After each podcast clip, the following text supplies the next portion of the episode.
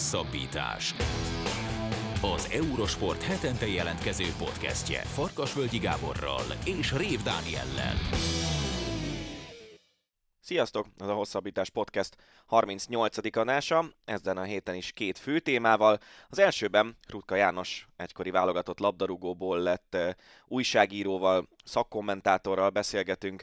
Részben a Messi-Ronaldo páros új csapatairól, és hogy a sportszakmaiság vagy a marketing érték volt a fő szempont a két játékos átigazolásában. Beszélgetünk a Ferencváros Európa Ligás szerepléséről és Szalai Attiláról is. A műsor második részében pedig Köves Gábor, Davis Kupa kapitány volt a vendégünk a hétvégi Davis Kupa mérkőzések kapcsán, ahol a magyar válogatott viszonylag tartalékos felállásban is eléggé megszorongatta a nagyobb erőkből álló riválisait. Az Ácsi rovatban rengeteg labdarúgó, rengeteg bűntényével foglalkozunk. Szóba kerül az, hogy meddig mehetnek el a szurkolók, Babos Tima és LeBron James kapcsán a véleménynyilvánításban, és lesz szó a női kézilabda válogatott felkészülési mérkőzéseiről is. Labdarúgás. Másolva a legnagyobbakat egy rövid bemutatással kezdeném.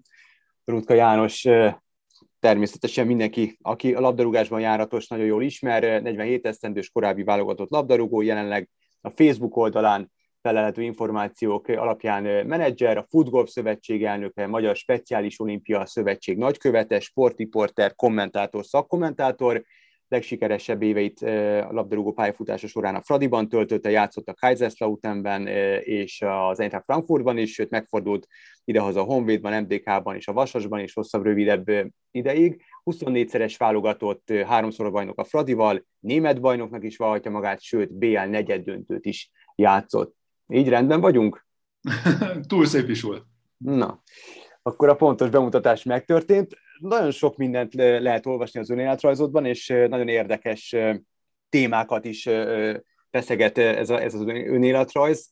Én most, mi most leginkább a Telexen megjelenő cikkeid kapcsán kerestünk meg, mert egyrészt nagyon objektíven és nagyon kulturáltan, másrészt nagyon hitelesen írod le a, a magyar labdarúgással kapcsolatos véleményedet, és legutóbbi cikked ugye Szalai Attiláról szólt, akivel mi is nagyon sokat foglalkoztunk a különböző rovatainkban, leginkább az áll átigazolási híreivel kapcsolatban, és mindig arra jutottunk a Nanival, hogy hogy ezek igazából csak hírlapi kacsák, és leginkább a játékosnak, hosszú távon a játékosnak árthat majd, és hát reméljük, hogy, hogy nem lehet majd észrevenni a teljesítményt. Aztán hopp, mi történt? Nem kerül be a kezdőbe, kimarad a rangadókon, és már a szereplése sem annyira pozitív, és annyira, annyira magabiztos, mint amilyen volt korábban. Jól látjuk, hogy... hogy? Pihentetik, nem?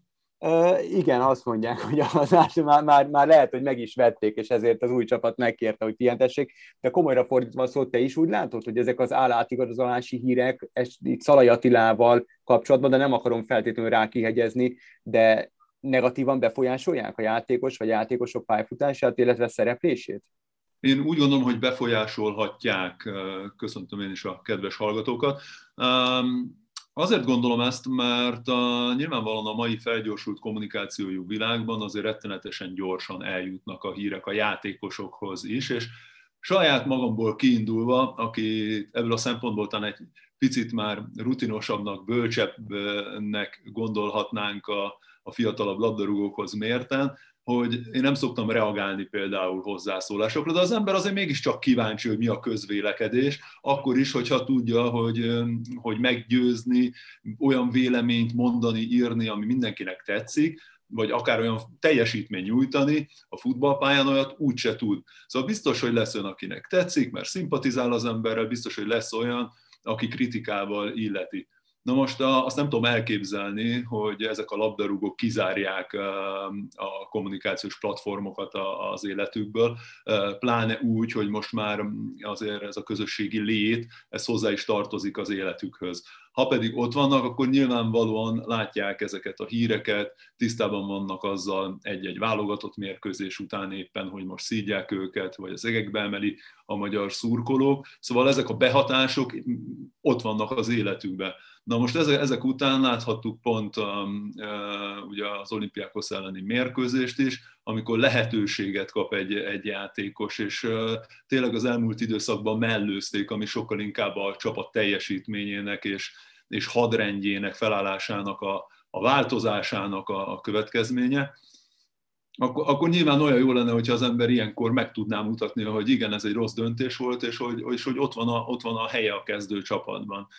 És nem mondom, hogy ez az oka, de miért ne lehetne, hogy egy pillanatnyi megingás, és az utolsó pillanatokban gólt kap a csapata, ezzel egy sorsdöntő mérkőzésen, ahol nekik nyerni kellett volna a biztos továbbjutási esélyek megmaradásához, kapnak róla egy, egy gólt. Szóval igen, ezek, ezek azért tudnak bénítólag hatni, és ha az ember próbálja ezt figyelmen kívül is hagyni, akkor is valahol szerintem legbelül, tudat alatt mindig ott van, és, és lehet, hogy pont a legrosszabbkor fejti ki a hatását. Ez szerinted összességében a mai világban, ahhoz képest, amikor te aktív labdarúgó voltál, ez inkább jó, mert a jó dolgok is ugyanúgy eljutnak közvetlenül a sportolókhoz, vagy inkább rossz, mert azt a kevés, vagy valószínűleg kevesebb rosszat fújja fel az ember magában inkább? Szerintem nem lehet összehasonlítani, mert, a, mert nyilván az én pályafutásom alatt a legritkább esetben jutottak el újságokon keresztül, maximum vagy netalántán, telefonon, SMS-ben azok a negatív kritikák, amelyek megtalálták az embert. Nyilván ezeken a platformokon jóval kevesebbel szembesült egy játékos. És azért sem kell összehasonlítani, mert hogy nincs más választás. Most már ezt a kort érjük, ezzel kell azonosulni, ennek a pozitívumait és negatívumait kell tudni kezelni. És ezért is írtam talán a Telexen azt, hogy ha mi valóban Szalai Attilának szeretnénk segíteni, nyilván mindenki nagyon-nagyon szeretné, és azt kívánja, hogy a legmerészebb álmai is teljesüljenek a pályafutásával kapcsolatosan, de akkor próbáljuk meg legalább segíteni ezt a folyamatot, ne gerjeszteni olyan híreket, amit egy nagyon-nagyon kevés, minimális utána járással azért helyes kontextusba lehetne helyezni. Egy másik nagyon érdekes cikketben egy kicsit nyugatabbra eveztél, és nem a magyar labdarúgással, vagy a labdarúgás főszereplőivel foglalkoztál, hanem a, a világ labdarúgásának két illusztris tagjával, Messivel és Ronaldóval, leginkább Ronaldóval foglalkoztál. Ugye az ő klubváltását mindenki figyelemmel kísérte, és a mai napig foglalkoztatja a sajtót, és beszédtémát ad, hogy elhagyva Juventus-t visszatért a Manchester Unitedhez. Már az is megér egy misét, hogy hogy tért vissza a Manchester Unitedhez, mert itt is eltérőek a hírek. Egyes hírek szerint nem is akarta United, de amikor megtudta, hogy a City akarja Ronaldot, akkor kezdtek el ugye kaparni érte, és végül kikötött úgy a United, hogy lehet, hogy Szulsár nem is akarta, aki meg már nincs is ott a United kispadján, és írtál egy cikket, hogy bár első blikre úgy tűnik, hogy Ronaldo nagyon jól játszik, és ontja a gólokat, de te úgy gondolod, hogy mégsem, tehát mégis egy kicsit másképpen kell vizsgálni Ronaldo teljesítményét és a csapatra gyakorolt hatását, mert hogy az is megér egy misét, és nem annyira egyértelmű, hogy Ronaldo golgazdag játéka annyira segíteni a United-et. Jól foglaltam össze, többé-kevésbé? Abszolút, talán annyival egészíteném ki, hogy ez nem feltétlen teljes egészében az én véleményem volt, hanem olvasgattam, ugye én is követek közösségi felületeken jó pár szakírót, szakértőt, vagy magukat akár a játékosokat külföldön, és amikor megjelenik egy érdekes hír, akkor nyilván bennem is elindít egy, egy gondolatmenetet, és és Ronaldóval kapcsolatosan Paul Mearsonnak a, a megnyilvánulása volt az, ami beindította a gépezetet, és, és ugye ő próbálta meg ezt az egész helyzetet, a Szúsjának az elbocsátását egy kicsit más oldalról megközelíteni, hiszen nagyon sok kritikát kapott a norvég szakember, és elmondta, hogy, hogy a másik oldalon ugye azért ennek nagyon súlyos kiváltó okai voltak.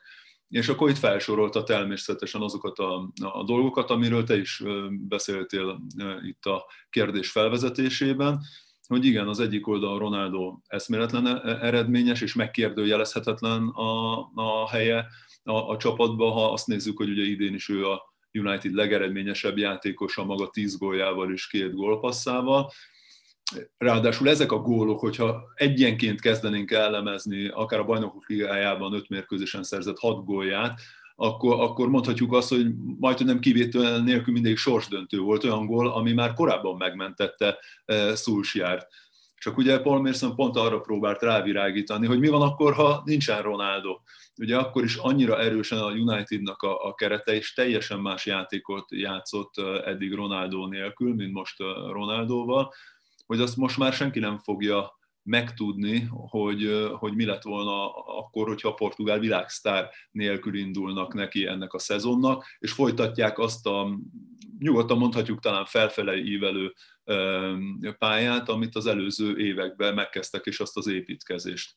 És akkor ezt természetesen próbáltam tovább kutakodni e, egy, egy picit, megnézni ugye Bruno Fernandes idei teljesítményét, aki, aki szárnyalt, amióta a United jött, hogy mennyire e, szorult hátrébb egy picit Cavani, hogy miért nem játszottak a, a fiatalok, de természetesen rengeteg érvet lehet pro és kontra felsorakoztatni Szulsjár mellett, de, de tény, hogy, hogy hibázott ő is nagyon nagyokat, elég ha csak Sancho helyzetére, vagy, vagy Van de Beek helyzetére gondolunk, de a másik oldalon meg lehet talán egy picit megértéssel is lenni az irányába. A többi az meg már csak ilyen poénos érdekesség volt, hogy milyen edzőket bocsátottak el, ugye, hogy az utolsó öt évében Ronaldónak távoznia kellett Zidánnak is, Allegrinek is, Szárinak, vagy éppen Pirlónak, és most járnak, szóval bárhol ment abban az évben, ha poénosan akarjuk megközelíteni, egyetlen egy edző sem tudta megoldani ezt a Ronaldo effektet. Hát most egy nagy feladat már majd arra, aki, aki ebben szerepet kap. Érdekesek ezek az átigazolások a fociban, ahol nyilván van sportszakmai ok is, de talán fontosabb a marketing és a, a hype, ami egy-egy ilyen átigazolás körül keletkezik, és ebből a szempontból Ronaldo átigazolása és Messi átigazolása az én fejemben nagyon hasonló egymáshoz, hogy talán sportszakmailag kevésbé voltak ezek indokolt átigazolások, mint amekkora marketing értéket hoztak az új csapataikhoz ezek a játékosok. Egy kalap alá lehet venni ezt a két átigazolást ilyen szempontból? Szerintem igen, bár talán annyiban árnyalnám a képet, hogy hogy sport szakmailag sem lehet elkülöníteni. Mert ha most azt nézzük, hogy Ronaldónak a tavaly szerzett 36 gólja, vagy a két évvel ezelőtti 37 gólja mennyire hiányzik a jelenlegi Juventusból, akkor mindenki azt fogja mondani, Torino, vagy ú, csak itt lenne még, és eldönteni azokat a mérkőzéseket, amiket most például hétvégén ugye nem sikerült megnyerni, és hazai pályán Zapata góljával ugye nyert a, az Atalanta és Torinóban. De ha megnézzük ugyanezt Messi vonatkozásában, ő is hasonló mutatókkal, ugye tavaly 38 gól, előtte 31, az előtte levő szezonban 27 gólpassz mellett, szóval olyan mennyiségű eredményesség került ki ezekből a csapatokból, ami, ami a Barcelonánál is és a Juventusnál is nagyon hiányzik. Ugyanakkor én nem hype-nak hívnám, vagy nem, talán nem ezt gondolnám a, a legjobb szónak rá, hanem, hanem azt, hogy, hogy az elmúlt időszakban nagyon sokat változott a futball, de nem csak a futball, és lehet látni, hogy, hogy mennyire előtérbe kerültek a brandépítések, mennyire előtérbe került rengeteg más aspektusa is a oldal ága a, a futballnak, vagy a futballhoz tartozó területeknek, és én ezt vallom is, hogy, hogy most már egy magyar labdarúgónak is mindenkinek, aki komolyan gondolja magáról, hogy nemzetközi szinten bármilyen karriert be szeretne futni, annak ugyanúgy kell működnie, mint egy nagy vállalatnak, ha megkeres 100 egységet, abból fordítson vissza 20%-ot innovációra, táplálékkiegészítőre, dietetikusra, külön edzésre, magyarul kommunikációra, magyarul a brandjének az építésébe és a pályafutás hosszabb távú lehetőségének a biztosítására. Sőt, odáig is el tudok most már menni gondolatban, hogy egy-egy ilyen átigazolás mögött, amikor megvizsgálnak minden szempontot, szakmailag mindenhogyan, és karakterében a játékos, és arra a pozícióra marad a listán mondjuk két-három fiatalember, akkor rögtön a szakmai érvek után most már az a legfontosabb, hogy kinek milyen erős a brendje, hány hány embert ér, el, milyen közösséget mozgat, ezáltal mennyiben tud hozzájárulni mint Ronaldo, és ugye sokkal több követővel rendelkezett, mint a klubjai, ahol, ahol játszott, mennyiben tud hozzájárulni egy esetleges közös brandépítéshez és, és márkaépítéshez. Ugye azt lehetett hallani, és ezt le is írták különböző sajtóorgánumok, hogy Ronaldo érkeztével a Manchester Unitednek a marketing bevételei szignifikánsan nőttek, és gyanítom, hogy ugyanezt tetten érhető Párizsban is. Amit számomra még, hogyha maradunk egy picit Messinél és Ronaldónál, aztán nagyon kíváncsi lennék, hogy mi a véleményed Ralf Rangnick szerepvállalásáról Manchesterben, de mielőtt még arra rátérnénk, még egy gondolat erejéig maradva Ronaldónál és Messinél, az miért van, hogy mi az oka annak, hogy látszólag, ugye beszéltünk arról, hogy Ronaldo nagyon gólerősen és játszik a Unitedben, és abszolút átvette a vezér szerepét, és sorsdöntő gólokat szerzett, és kvázi ideig óráig mentette, ameddig menteni lehetett Szulsár állását. Ezzel szemben Messinek nagyon nem megy eddig, vagy legalábbis Messi nem annyira látványos a játéka, mint volt Barcelonában, és mint ha hozzáhasonlítjuk Ronaldo játékához. Nem jönnek úgy a gólok, nem akkora a vezér, mint volt Barcelonában. Nehéz az átállás Messi számára?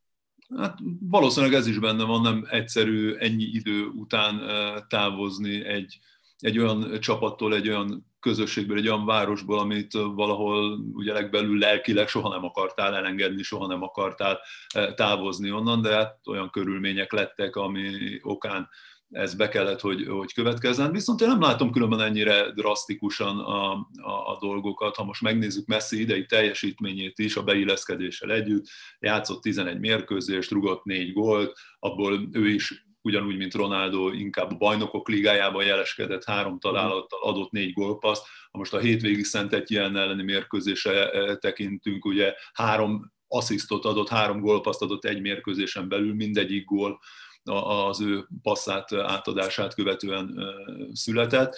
És, és hát azt is látni kell, hogy, hogy az ő helyzete sem egyszerű. Azért egy olyan közegbe került, ahol tényleg világsztárokkal kell együtt játszania, és ennyi világsztár egyszer való szerepeltetése azért sosem egyszerű feladat edzői szempontból sem, de egy csapatkohézió szempontjából sem, és, és, és, a, és a játékosok oldaláról sem. Ha megnézzük ugye Dimáriát például, aki ugyancsak három gólnál, három asszisztnál tart, ha megnézzük Neymárt, aki ugyanezen mutatókkal rendelkezik, akkor, akkor azt tapasztaljuk, hogy Mbappé után Messi a, a, a legeredményesebb, úgyhogy ugye nem játszott még annyi mérkőzést és ha ide vesszük még ebbe a támadó szekcióba Ikárdit is, aki ugyancsak három gólos, akkor azt látjuk, hogy, hogy ugye ez a sok támadó szellemű fiatalember között megoszlanak tulajdonképpen a, a gólok, gólpasszok. Természetesen ebből egy, egy picit Mbappé kiemelkedik most.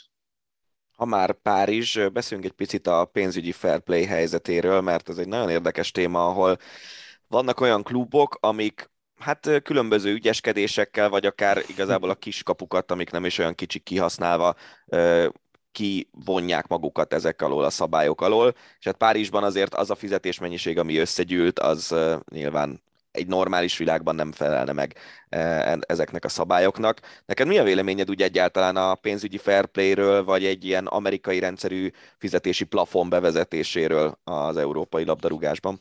Uh, szerintem ez nem fog bekövetkezni. Ugye, És ugyan, jó lenne, ha bekövetkezne? Ezt, ezt nem tudom megállapítani jelen pillanatban ennek a, a hatását. Ha minden olyan dolgot átvesz a labdarúgás, ami különben szeretnének is Amerikából, és, és csinálnak egy ilyen nagy sót a, a labdarúgásból is, azt én, azt én nem feltétlen gondolom jó, jó iránynak. Számomra sokkal nagyobb kérdés az, hogy a, hogy a sok pénz, az hoz eredményességet. Ha megnézzük, mennyi pénzt fektettek akár a Manchester City-be, akár a, a Paris Saint-Germain-be, szenzációs csapatokról beszélünk, tényleg jelen pillanatban is nyugodtan kijelenthető, hogy bajnokok ligája, esélyes, végső győzelemre esélyes csapatairól beszélünk, de még még sincs ott ez a, ez a BL serleg, és hiába adnak, adnak ilyen nagy fizetéseket, ahhoz, hogy ez eredményességeben is megnyilvánul, sokkal több kell. Ráadásul, amíg Angliában ugye valóban megvan ennek a háttere, és megvannak a hasonló erőségű csapatok, és, és játszol kimagasló mérkőzéseket hétről hétre, Hát valószínűleg ez Franciaországban még akkor is, ha mondjuk tíz évente egyszer nem lesz bajnok a PSG, mint a tavalyi szezonban, akkor, akkor sem tudnak olyan volumenű találkozókon szerepelni ezek a agyon fizetett játékosok és világsztárok, amely okán ugye utána ugyanolyan esélyekkel indulnának egy Manchester City, egy Liverpool, vagy jelen pillanatban akár egy Chelsea ellen.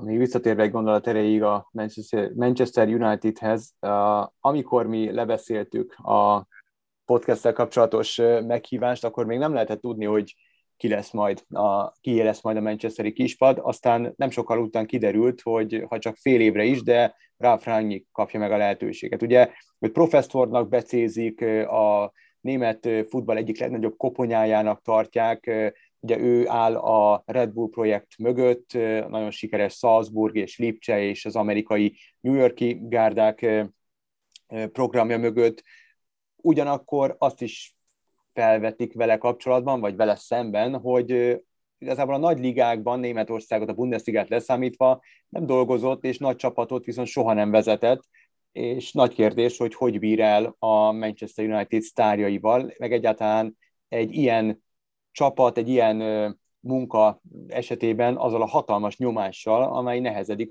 egy szakvezetőre, egy menedzserre. Te mit gondolsz Ralf Rangnick szerepvállalásáról? Nyilván a Bundesliga az közel áll hozzád, Rangnick munkásságát feltételezem, hogy ismered. Ő a megfelelő ember? Ezt valószínűleg erre exaktan majd fél év múlva fogunk tudni válaszolni. Számomra sokkal nagyobb kérdés volt az, hogy, hogy mi az irány jelen pillanatban Manchester Unitednél. Azért láthattuk azt, hogy, hogy Szulsára egy ilyen biztonságos védekezésre, zárt védekezésre törekedett, nem feltétlenül akarta annyit birtokolni a labdát, mint akár a Chelsea vagy a Manchester City. Ott voltak a gyors játékosai, a fiatalok támadásban, akikkel tudott kontrázgatni, és ennek köszönhetően nagyon sok kritika is érte a, a, a csapatát, mivel nem játszottak látványos futballt, sokszor az esélytelenebb ellenfelek is nem kevés borsot törtek a, a, az óruk alá, és rabolták el a pontokat. Ráadásul a védekezésükben azért voltak elég nagy hiányosságok, még így is, hogy arra törekedtek, azon volt a fókusz, mert nagyon-nagyon sok gólt kapott a, a, a United hogy, és akkor utána, igen, csak elvesztettem egy pillanatra a fonalat, hogy utána ugye az irány, én abban láttam, amilyen nevek felmerültek a United-del kapcsolatosan. Itt beszélhetünk Erik Ten Hagról, beszélhetünk Zidánról, Pochettinóról is, vagy akár még Luis Enriquéről is, ugye itt két 49 éves, két 51 éves szakvezető uh, soroltam fel, és hogy uh, ő, ő róluk azért az köztudott, hogy, hogy mindegyik azért a sok passzos, támadó futballt uh, szereti, szóval az irány, az egyértelmű volt ez a latinos futball, amit, amit játszik több csapat is Angliában. Na most ehhez miért nem volt egy pici meglepetés, hogy a, hogy a befutó mégis rányik lett? És, és a kérdés ezek után az, hogy jó, megállapodnak valakivel, de van egy, egy, egy professzor, egy, egy nagyon kemény kezű 60 éve, 63 éves német szakember, aki én biztos vagyok abban, hogy nagyon jó munkát fog végezni, de hogy utána ő most hoz esetlegesen igazol még játékosokat, kialakít egy handrendet, saját maga képére formálja ezt az egész csapatot, és utána felfogásában ő egy teljesen más szakvezető, aki nyáron megint újra kezd építeni az egészet. Szóval számomra inkább ez a, ez, ez a nagy kérdés, hogy, hogy mi a gondolatiság, mi a szakmai gondolatiság emögött azt tudva levő, hogy azért nagyon sok kimagasló edző, ha csak megnézzük Kloppnak a nyilatkozatát, aki azt mondta ugye, hogy hogy Ralf Rangnick a, a legjobb német edző a, a, a világon, de lehet, hogy a világ egyik legjobb szakvezetője, szóval nagyon sok pozitív visszajelzést kapott, és hát ugye Klopp mellett olyan edzők kerültek ki az ő munkássága és felügyelete alól, mint Nagelmans, Jesse Marsh, vagy Matthias Jassl, ugye most a, Salzburg vezetőedzője, a Dortmund vezetőedzője, Marco Rose, vagy éppen a Southamptonnál dolgozó Hasenhüttl, szóval olyan szakemberek képviselik a, a, az ő irányát, akik megfelelő garanciát jelenthetnek a, a, a minőségi munkára, és hát sokat elmond az a rendszer, hiszen azért ez nagy mértékben szakmai oldalról Rányiknak köszönhető, amit most már követ ez a Liefering, Salzburg, Lipcse, amerikai ugye Red Bull New York vonulat, hiszen ennek az egész rendszernek ő volt a szakmai kiépítője és hátulról a, a menedzsere. Beszéljünk egy kicsit a Ferencváros Európa Ligás szerepléséről, hiszen ahhoz képest, hogy Tavaly ugye a Bajnokok Ligájában szerepelt a Fradi, most ez nem sikerült, a csoportkörbe a BL-ben, és aztán az EL-ben egy szerintem kellemetlen csoportba került a Ferencváros, ahol ö, top bajnokságok középcsapatai, vagy felső középcsapatai, illetve a Celtic jöttek szembe, egyáltalán nem egy könnyű csoport, de közben meg mégse a Barcelonától, meg a Juventus-tól kap ki a Fradi két-három hetente. Te miben látod azt, hogy most ez az EL csoportkör ez így sikerült 5-ből 5 verességgel? Semmi, én semmi különlegeset nem látok ebbe szerintem. Ha most nagyon szigorúan és röviden szeretnék válaszolni, akkor azt mondanám, hogy ez a, ez a realitás. A csoportba került egy, egy német csapat a top 5 bajnokságból, egy olyan csapat, aki, aki Németországban is meghatározó. Láthattuk, a, hogy rossz szóval élve, csúnya szóval élve, hogy gázolták el a, a, a Lipcsét tegnap vagy tegnap előtt. Bekerült a csoportba egy másik top bajnokságnak, a, a spanyolnak egy olyan csapata, aki idén nagyon-nagyon jól teljesít, és a bajnokság elejéhez tartozik, és az a Celtic, aki, aki nyilván a rangers pedig évek óta dominálja a skót futballt, az, hogy tavaly egy mérkőzéses rendszerben, ugye ami a korona vírus helyzet okán lett ilyen lebonyolításra kitűzve, nyerni tudott a, a, a Fradi, abból nem lehet messze menő következtetéseket levonni. És azt sem szabad elfelejteni, hogy, hogy ugye változott a, a, a lebonyolítás is, ami, ami nekem például annyira nem tetszik, mert most már annyi mérkőzés, mert néha-néha követhetetlen, hogy ki hova esik, ki kivel játszik, majd selejtezőt, mi lesz a következő fordulóban, és ugye ez az Európa Ligát is nagy mértékben sújtotta, mert míg a bajnokok ligájában azért megmaradt, hogy a, a csoport két első helyezettje jut tovább, a harmadik játszik selejtezőt az Európa ligás csapatokkal, vagy ö, esik vissza, bocsánat, az Európa ligába, addig, addig a kisebb nemzetközi kupasorozatban most már csak az első csapat tud tovább jutni, és a másodiknak ugye pócselejtezőt kell vívni az eddig nem létező konferen- konferencialigás csapatokkal. Szóval bonyolódott ez a rendszer is, azért így el tudja veszíteni egy-egy csapat a motivációját is. Nyilván a kisebb csapatoknak kevesebb az esélye a továbbjutásra, a bravúra, de ha megnézzük talán a, a Nápolynak a teljesítményét, amely, amely tegnap parádési játékkal nyert rangadót a Láció ellen, mégis Moszkvában ugye erősségében egy jóval gyengébb csapattól tudott kikapni, mert hogy, mert, mert hogy más a, egyszerűen más a, más a motiváció.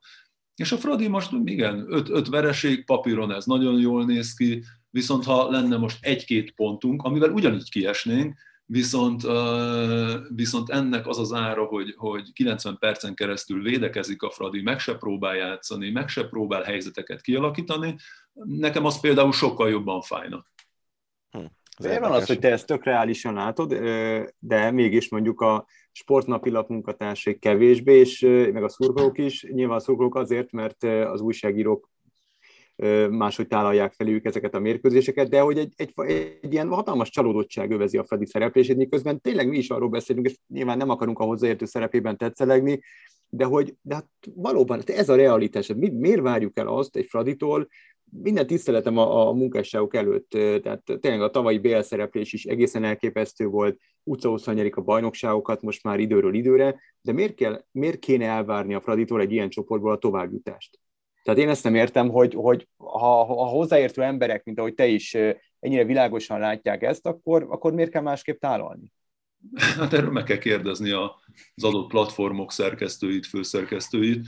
Um, és említetted itt a, a magyar bajnokságot is, azért azt, sem, azt sem szabad elfelejteni, Fradinak most már van egy 40 milliós kerete, most plusz-minusz mondom, a Fehérvárnak ugye jelen pillanatban 20, és akkor valahol 10 körül a Puskás Akadémiának. Hogy egyre jobban nyílik ki az olló, és azt hihette az ember, hogy, hogy a Fehérvár fogja tudni tartani a lépést a Fradival, ezzel, ehhez minden feltétele megvan a háttérben, különben mégis szakmailag nagyon-nagyon kinyílt az olló.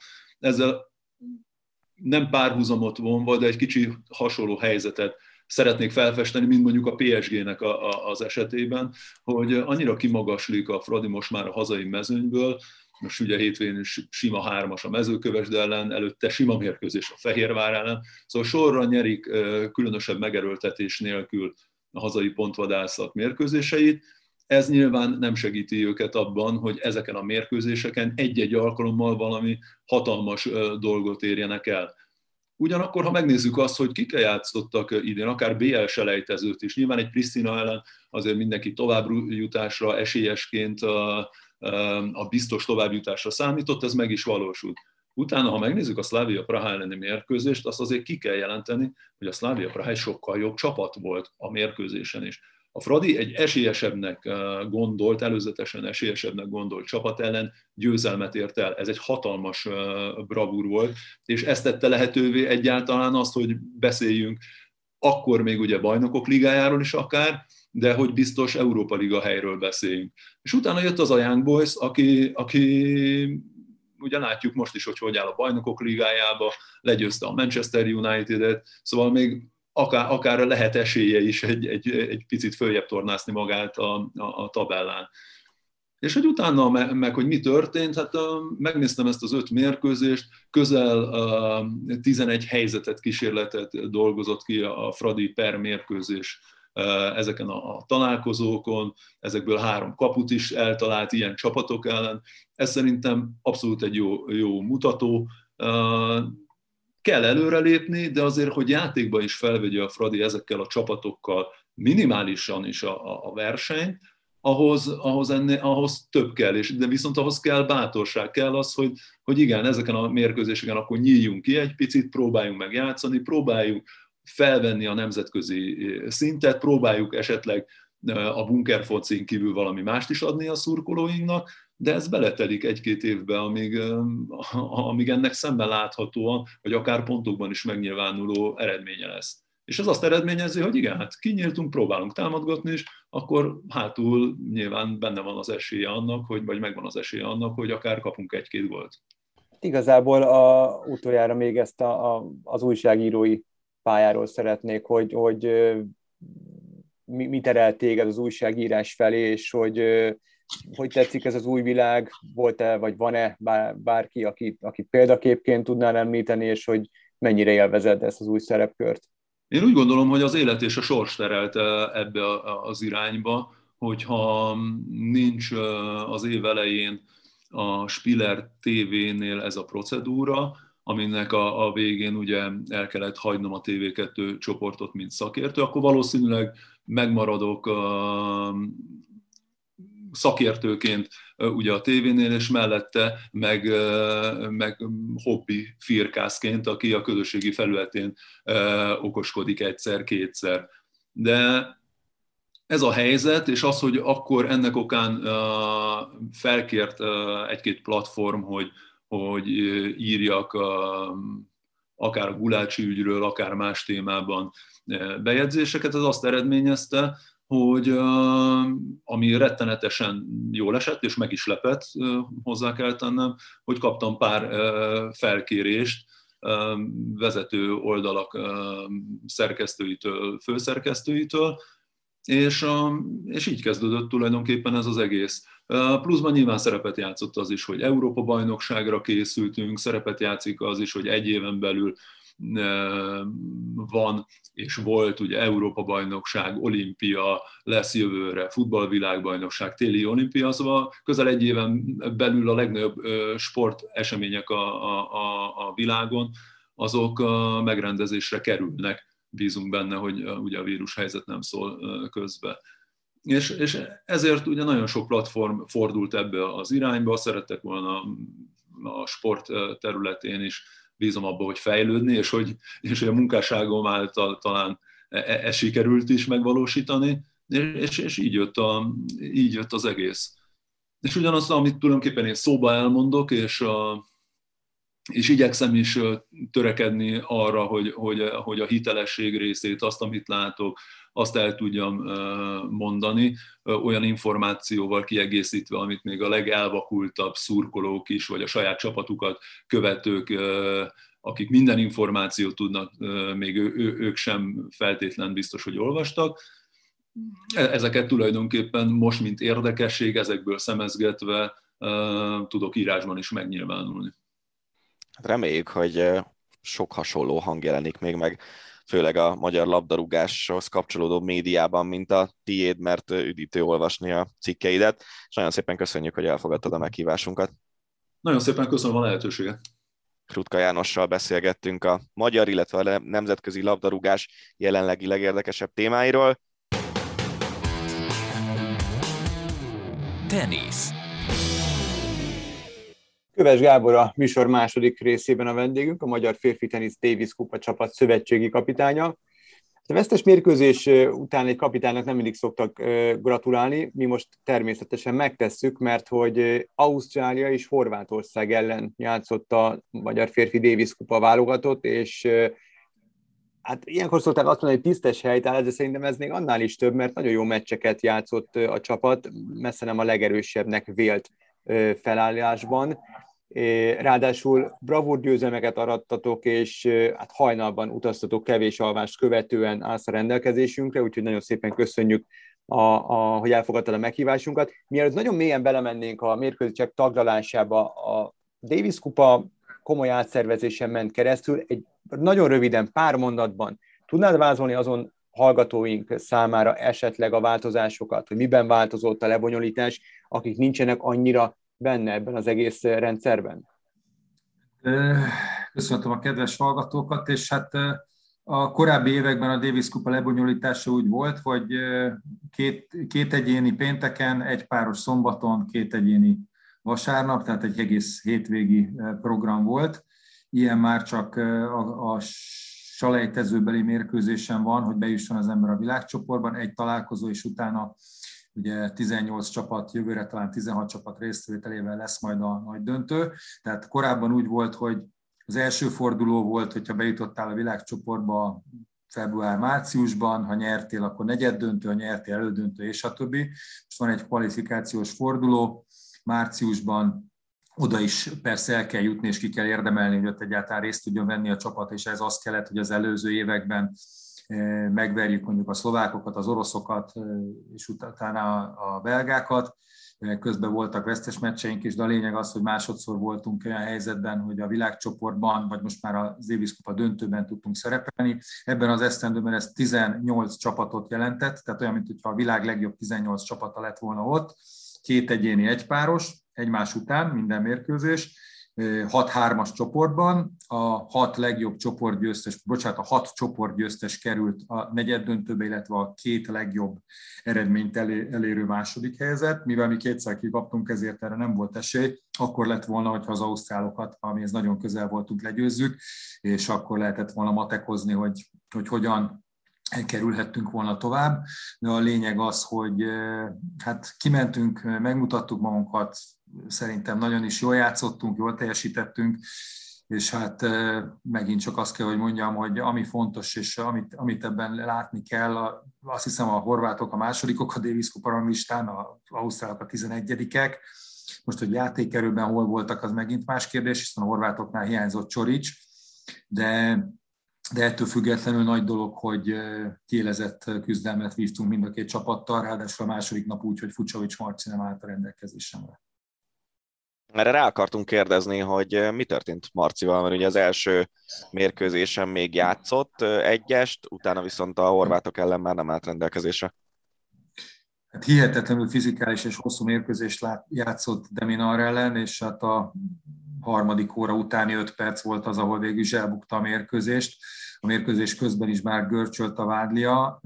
Nem tudom, hogy a közvetítés során láttátok, hogy még nem, nem csak a fiziónk, Barta Kincső kezelte, hanem én is, és hát nagyon rossz állapotban jött le a pályáról, a páros nem tudta vállalni, és úgy nézett ki, hogy a következő napra talán rendbe tud annyira jönni, hogy pályára tudjon lépni, viszont azzal, hogy hogy olyan helyzetben volt, hogy egy egyik napról a másik napra kellett volna játszani, ezzel óriási rizikót vállalt volna, hogyha pályára lép sérülés veszély szempontjából, és végül is a mérkőzés előtt időben, természetesen megbeszéltük, hogy ez, ez mikor lesz, azt mondta, hogy nem tudja vállalni a a játékot, és azt hiszem, hogy korrekt döntést hozott, mert egy ilyen mérkőzés után és egy ilyen sérülésveszélyes szituációban, ahol a Vádliával olyan problémák voltak, amivel ugye persze hogy lehet, hogy felállhatott volna a pályára, de Csilics, Marin Csilics lett volna az ellenfél, ott azért rendesen kellett volna futni legalább két órán keresztül,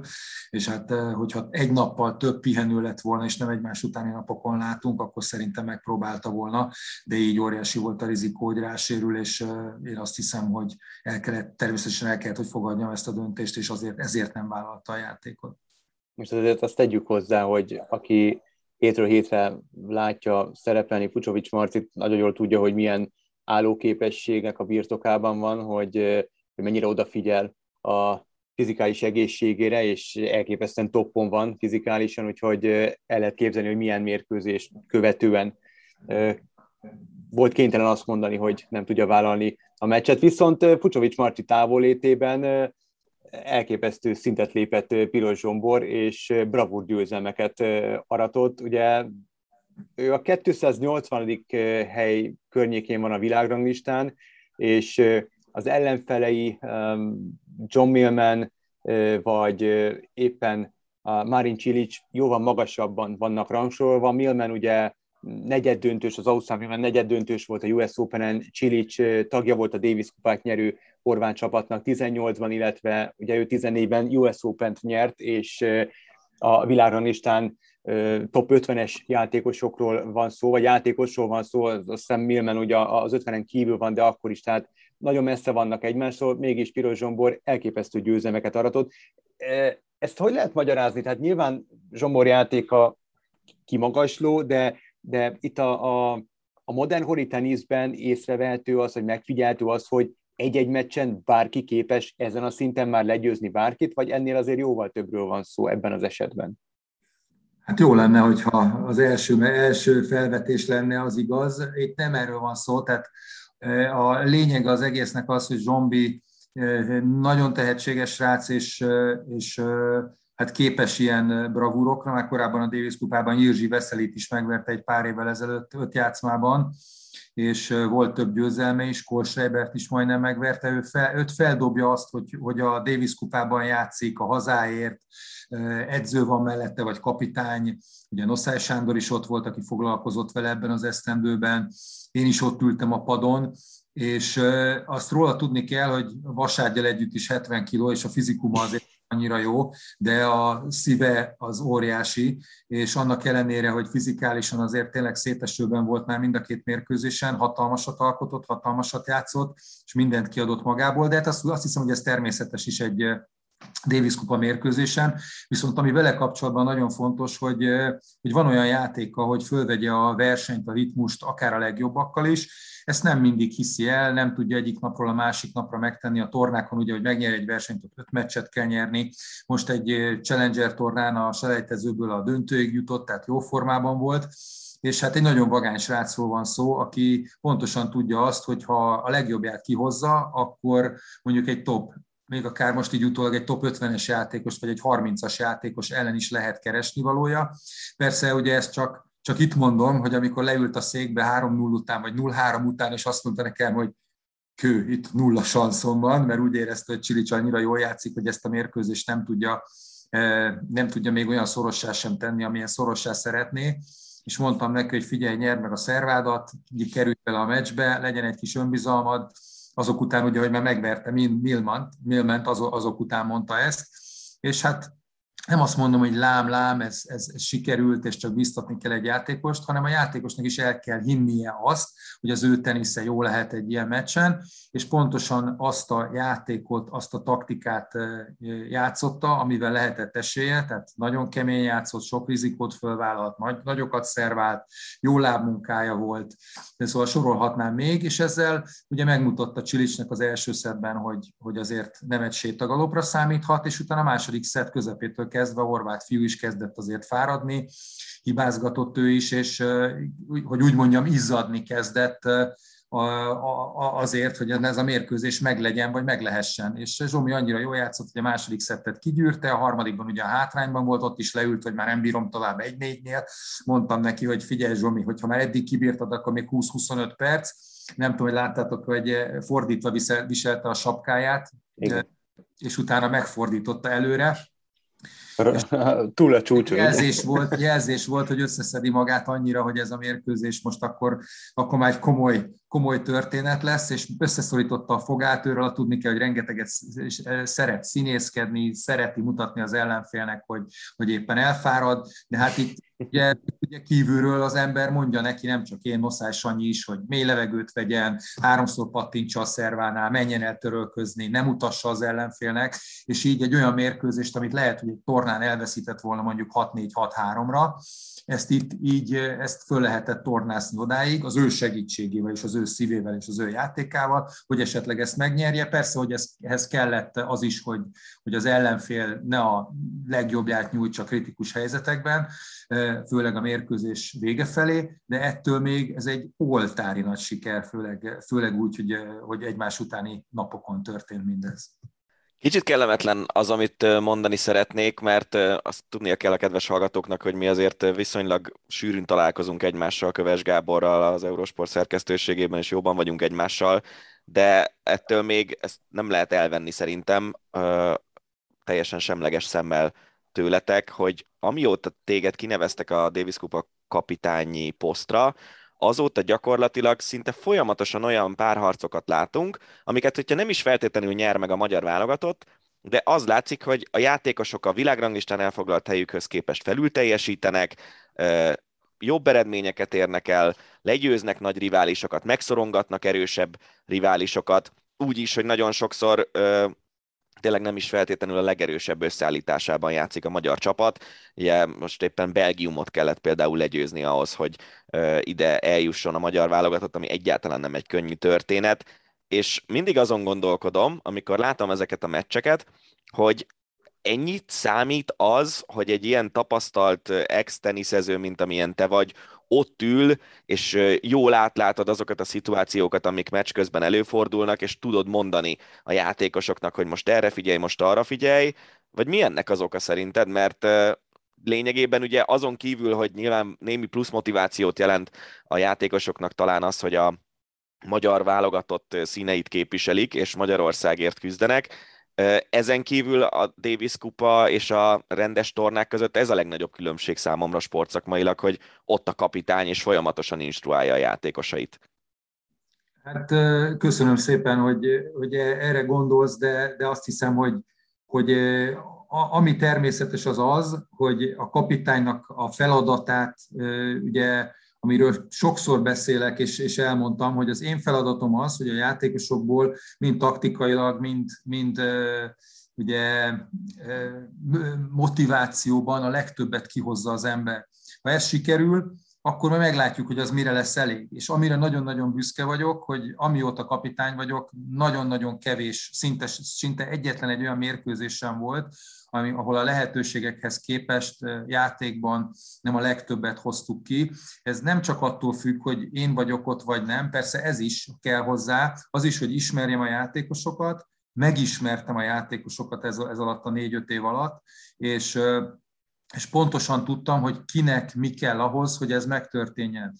Ugye azt, azt nem kell mondanom, hogy Fucsovics Marcinak jóval kevesebbet tudok hozzátenni a mérkőzésehez, mint mondjuk egy piros zsombornak, vagy akár egy, egy páros mérkőzéshez, vagy, vagy más egyéni mérkőzésekhez, hiszen Marci hétről hétre a legjobbak között teniszezik.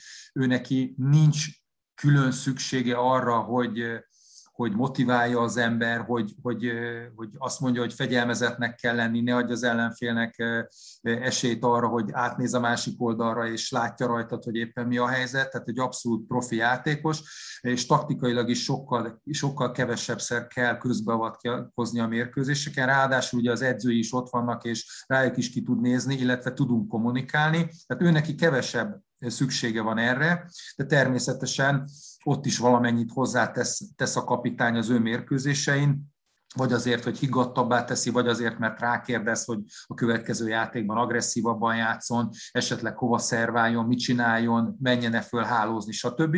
De, de a lényeg az, hogy, hogy amit az ember hozzá tud tenni kívülről úgy, hogy mire van szüksége egy játékosnak, abban kell észszerűen nekem közbeavatkoznom, és, és tényleg most persze, hogy az eredmények azt igazolják, hogy ez sikeres volt, és el kell hitetni egy játékos, hogy egy 280 is le tud győzni egy 30-at, ez olyan, mint hogyha Dávid Góliát ellen játszott volna az utolsó meccsen, és hát, hogyha egymás mellé állt a két fiú, akkor nagyjából ez igaz is volt amúgy is.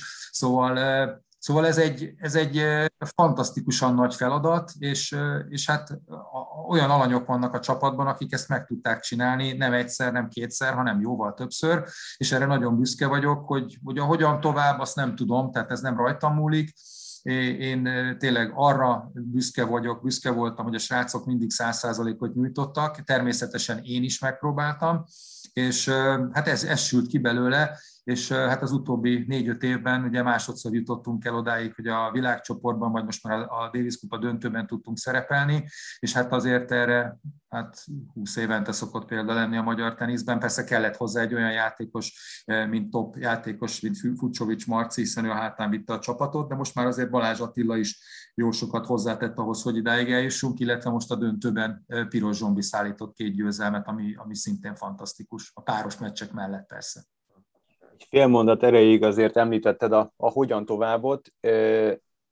Ha ezzel kapcsolatban kérdezünk, akkor igazából itt most mi a történet, hogy most úgymond lejár a, a, a kapitányi tisztséged azzal, hogy most itt a szereplés véget ért a magyar válogatott számára, és jön megint egy ilyen választási procedúra, esetleg pályázni kell, vagy, vagy csak simán, ha úgy gondolja az elnökség, akkor meghosszabbítja a kapitányi tisztségedet. Hogy működik ez? Még én sem tudom, tehát én csak azt tudom, hogy régebben volt egy szerződésem az előző vezetéssel, ugye problémák voltak ugye a szerződés teljesítésével, de utána korrektul ez le lett rendezve, viszont a mostani vezetésnek az volt a kérése, hogy szüntessük meg a korábbi szerződést. Pénzügyileg ugye nem volt különbség a kettő között, viszont abban igen, hogy a terminus mire szólt. Én nekem annak ellenére, hogy ugye 20 éve nem jártunk ott, ahol, ahol mostanság, és kétszer is már oda kerültünk.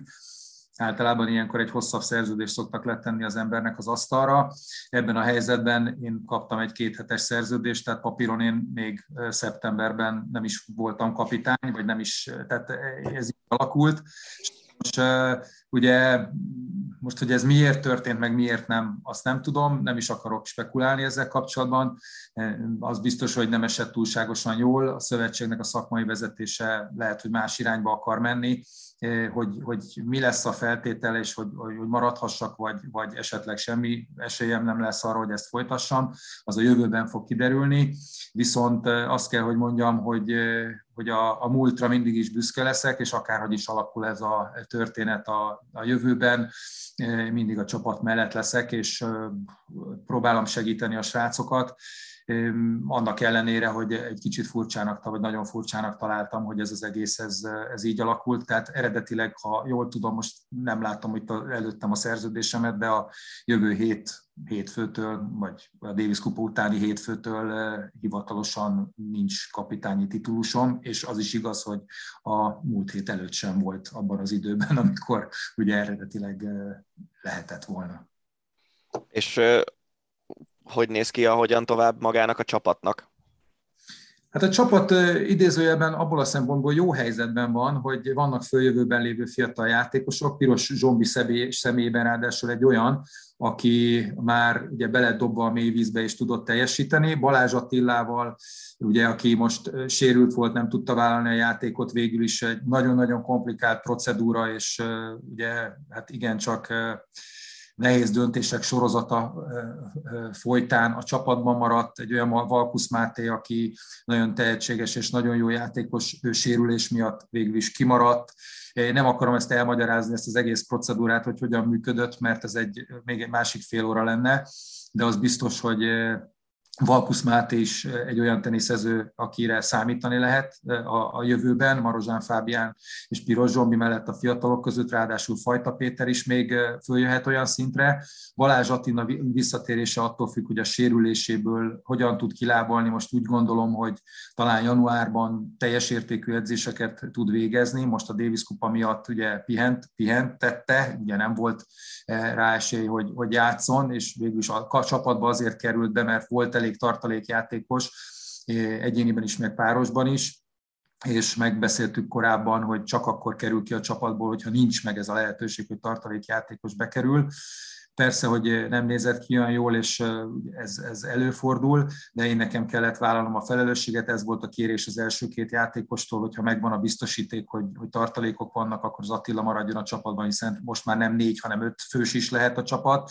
Ez volt, akivel nem jött ki jól és hát nagyon szerencsétlenül alakult, hogy Balkusz Máté nem tudta összeszedni magát annyira a sérülése meg a betegsége után, hogy egyáltalán párosban számít csak rá, és ezt hallatlanul sajnálom, és a végén talán úgy érezhette, hogy hogy igazságtalanul került ki a csapatból, de a helyzet az volt, hogy nem tudta volna vállalni a játékot. Egyéniben biztos nem, és hát aki nem szervál két hónapig, meg az edzéseken sem tud részt venni, én az utolsó pillanatig esélyt adtam arra, hogy, hogy olyan állapotba kerüljön, hogy párosban tudjam esetleg vésztartalékként használni. Sajnos ez nem valósult meg, és hát ami külön fájdalom volt számomra az az, hogy hogy annak ellenére, hogy egy másik megegyezés miatt még ugye a pénzügyi oldalról mert elég sok pénzről volt szó a játékosoknak, azzal, hogy kikerült, még próbáltam segíteni, és most nem akarom végigmagyarázni, hogy miért maradt bent Balázs Attila a csapatban, amiért segítette őt.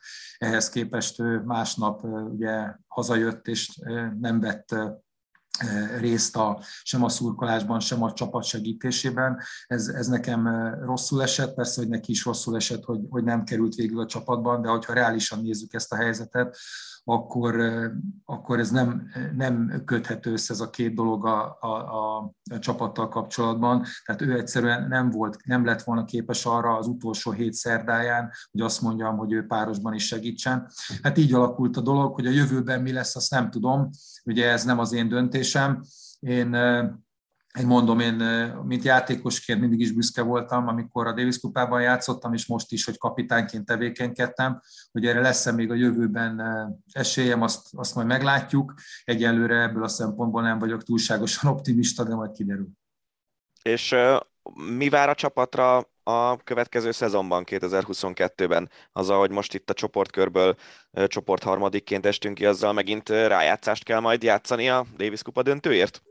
mindenkinek rájátszást kell játszania majd, aki nem jut a Davis Kupa döntőjébe. Tehát az első Aha. kettő Első kettő automatikus, kettő szabadkártya, és 12 helyért fut majd, a, vagy megy majd a versengés, kiemelés alapján, valószínű, hogy mi nem leszünk a 12 kiemelt között, tehát a második 12-ben leszünk, és akkor sorsolnak, február végén, március elején lesz az a forduló, amit a belgákkel játszottunk több mint másfél évvel ezelőtt, és hogyha ott nyerünk, akkor megint csak bekerülhetünk a Davis Kupa döntőbe, ami valószínűleg most már 16 csapatból fog állni, nem 18-ból 4-4-es csoportban, de ez még a jövő zenéje, ezt még nem találták ki, én is csak hallom, hallottam erről, és a, valószínűleg az lesz, hogy négy-négyes csoportban lesz majd, majd versengés, és az első kettő jut tovább majd a negyed döntővel a tovább, továbbiakban, de nekünk a feladatunk az, hogy február végén vagy március elején újra kiharcoljuk a Davis Kupa döntőbe jutást, ami ugye persze nem lesz könnyű, attól függ, hogy ki az ellenfél persze, de mindenki nagyon jó. Arról szólnak egyébként a hírek a teniszvilágban, hogy elképzelhető, hogy nem több helyszínen, hanem majd Dubájban vagy az Egyesült Arab Emirátusok több városában rendezik meg ezt a jövő évi Davis Kupa döntőt, de hát ez még abszolút nyitott kérdés. Minden esetre nagyon szépen köszönjük Köves Gábornak, hogy egyrészt a rendelkezésünkre álltál, másrészt pedig a Davis Kupa kapitányként elvégzett munkádat, azt hiszem minden sportrajongó nevében köszönhetjük.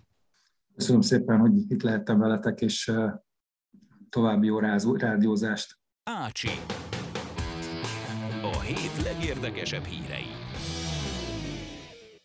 Következik az Ácsi rovatunk, ezúttal is összegyűjtöttük az elmúlt hét általunk legfontosabbnak, vagy legérdekesebbnek vélt híreit. Már itt az előzetesen beszélgettünk Danival, hogy megint jól belenyúltunk, mert olyan, mint a kékfény rovat van, itt szó mindenről. A börtön, kávítószer, titkos ügynöki módszerek, úgyhogy vágjunk is bele. Az első ír az mondjuk pont nem erről szól, hanem a Covid-ról. Egy, hát, szívszaggató, nem tudom, mindegy, Belenenzes csak kilenc játékos tudott nevezni a Benfica elleni mérkőzésen. A dráma itt még nem ért véget, a hazaiak a kilenc benevezett játékos állták a sarat a Benfica ellen. A középpályán például a két kapusból az egyik volt kénytelen játszani, aztán jóval esélyesebb Benfica már az első félidő végére 7 gólos előre tett aztán a második játék részben le kellett fújni a meccset, mert hogy a kilenc játékosból három megsérült, úgyhogy hatan maradtak csak, és hát ugye van egy ide vonatkozó szabály, és annyira kevesen voltak a Balánzes csapatából, hogy a játékvezető kénytelen volt beszüntetni a találkozót. Hát le a kalappal mondjuk a Belenenzes előtt, hogy egyáltalán kiálltak. Állítólag 17 Covid gyanús vagy Covid fertőzött játékos volt a klub házatáján. Igazából azt nem értem, hogy miért kellett egyáltalán elvállalni, vagy ezt nem is elvállalni. Én szerintem a, a, szövetség miért erőltette ezt a meccset? Miért nem rakták el valamikor? Tehát, hogy Portugáliában azért szerintem még januárban is nyugodtan lehet foci meccseket játszani. Ja.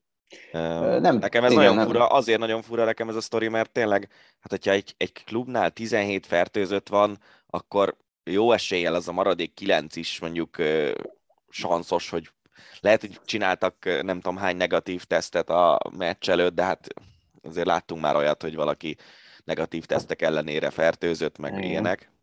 Én, én, egy ilyen meccset biztos, hogy nem, biztos, hogy nem erőltettem volna. És az a durva, én tényleg, ezen gondolkodtam. nálunk a budapesti kézi bajnokságban erre volt szabály, meg van most is, hogyha túl sok a fertőzött egy csapatban, akkor elhalasztják azt a meccset következmények nélkül. Még én is ezen gondolkodtam, hogy azért ez a másik csapatra nézve azért nagyon veszélyes, tehát könnyen áthatható ez a javajás vírus. Ráadásul a Benficának ugye egy tök fontos meccse lesz, nem tudom, talán két hét múlva a Dinamo Kiev ellen a BL-ben, amivel tovább juthatnak, hogyha a Bayern megveri a Barszát, amire mondjuk kevés esélyt látok.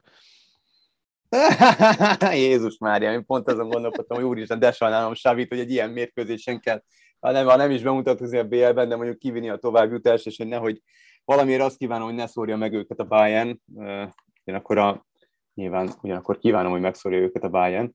Na mindegy, ez egy másik sztori. Én, én a Benficát nem értem igazából, hogy ők miért nem tiltakoztak, vagy egyáltalán miért álltak ki a mérkőzését, de nyilván, ha nem állnak ki, akkor elveszítik azt a három pontot, és azért elnézve a portugál bajnokság állását, ott az első három között tényleg minimális különbség van, és hogyha szeretnék tartani a lépést, a, mondjuk a legfőbb riválissal, a Portóval, akkor nyilván nem engedhetnek meg maguknak kvázi biztos három pont el, elhullajtását.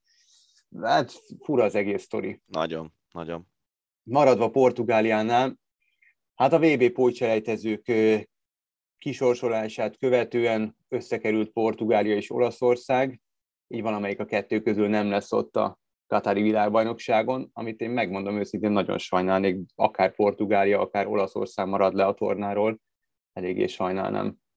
Elég érdekes, hogy hogy alakult ki ez a pótselejtező kiemelés, mert lesz egy olyan csoport, uh, ahol Wales, na megtaláltam azt a cikket, ami erről szól, szóval Wales, Ausztria, Skócia, Ukrajna, ebből egy VB résztvevő lesz, lesz egy orosz, lengyel, svéd, cseh csoport, ebből egy, és az olasz, macedón, portugál, török négyesből szintén egy. Nem tudom, tehát itt tényleg a, én azt hiszem, hogy a játékerőt illetően itt a két kiemelkedő csapat az az olasz meg a portugál volt. Abszolút. Valahogy ez el lett szúrva ez a kiemelés, az, az biztos. Azt hiszem hogy egyébként, hogy hat csapatot emeltek ki különböző korábbi teljesítmények alapján, meg világranglista alapján, de az, hogy tényleg a két egyértelműen kiemelkedőt egy ágra tették, ez, ez nagy butaság szerintem a, a FIFA részéről, hogy ezt megengedhették. Nagyon fura, és szerintem nagyon, nagyon nagy veszteség éri a tornát is, a szurkolókat is. Kár a FIFA-t nem, ő, nekik a pénz az ára. Őt nem, és hát könnyed hírekkel kezdtük, de akkor belevetjük magunkat az igazán szaftos hírekbe.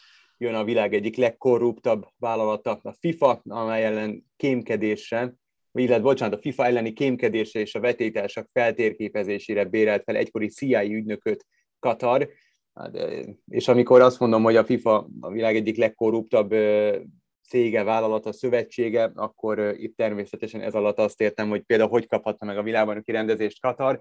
A legnagyobb riválisok és tisztségviselők után kémkedett a korábbi CIA ügynök Kevin Chalker, volt, hogy álfotóriporterkedett, állítólag a 2010-es döntés előtt sikerült megszerezniük egy magasrangú FIFA tisztségviselő híváslistáját, Katarban van bejelentve a cége, jelenleg is ott ténykedik.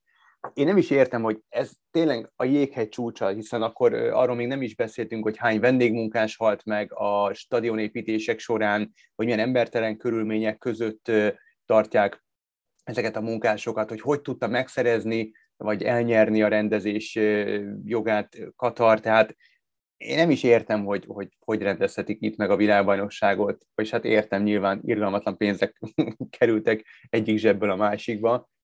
Szerintem egyébként Szörnyű. nekem ez a történet, nekem ezzel nincsen különösebb bajom, őszintén szóval. Az, hogy minden... kémked valaki a vetétársak ellen? Ez milyen verseny? Figyelj! Mennyire tisztességtelen?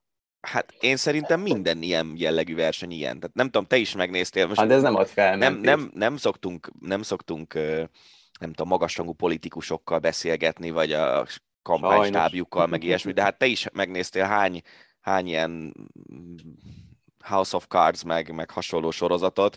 Ezek, ezek mocskos világok. Az, hogy információt szerzel a riválisaidról, szerintem, ha nem szerzel, akkor nem végzed el megfelelően a munkádat, és azt ezért tudni kell, hogy Katar nyilván már a rendezés elnyerésébe is elég sok pénzt belerakott, zárójel, ugye erről bírósági ítéletek is születtek, hogy a katariaktól hogy, hogy kerültek pénzek FIFA tisztségviselőköz, tehát most e, e, e, e, az egész rendszerrel van a probléma, szerintem nem azzal konkrétan, hogy itt ilyen kémkedés történt. Lehet, hogy egy picit magasabb szintre vitték az ellenfelek elleni picit. kémkedést. De nem, de nem tudom, nem vagyok egy nagy gyerek, de azért ez nem eléggé kiveri a biztosítékot. Én, és így én van, amit mondasz, a rendszer szintű gondok vannak, csak nem igaz, hogy, hogy nem lehet egyszer rendet teremteni, de nyilván senkinek sem fülik hozzá a foga, és nem érdeke. Ez a legnagyobb. Figyelj, foga, megyünk vissza az időben. El tudod képzelni, hogy mondjuk az orosz pályázat nem alkalmazott KGB ügynököket? Én nem, nem tudom Hát biztos, az is biztos, hogy Előtte ugye volt. brazilok, tudjuk, hogy mindjárt jön a következő hír, a, Igen, a Carlos Artur Nuzmanról, aki a Brazil Olimpiai Bizottság és a Rioi Olimpia Szervezőbizottságának volt az elnöke, szavazatok vásárlásáért 31 év börtönbüntetést kapott, jó eséllyel a börtönben fog meghalni.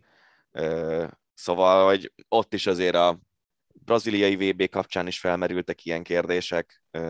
Dél-Afrika, hát ezt tudjuk, hogy ott óriási lobbizás ment az afrikaiak részéről, hogy menjen Afrikába már világbajnokság előtt, hát talán még a német VB, bár én úgy emlékszem, hogy még a német VB-vel kapcsolatban Ott Beckenbauerék voltak Igen. benne keményen állítólag, és ott, ott, ott volt is feljelentés, tárgyalás, nyomozás, stb. Ott, ott picit meghúzgálták Beckenbauer fülét, én úgy emlékszem, hogy ott Én is így emlékszem, tűznek. úgyhogy szerintem itt egész egyszerűen tényleg itt arról van szó, hogy, hogy egy, lehet, hogy egy, egész egyszerűen ez most kiderült ez a sztori, de én biztos vagyok benne, hogy a, az ilyen jellegű, meg az ilyen szintű világeseményeknek a pályázatainál ez egy bevett szokás szerintem, hogy az ellenfelek gyenge pontjait feltérképezik például, meg ilyenek.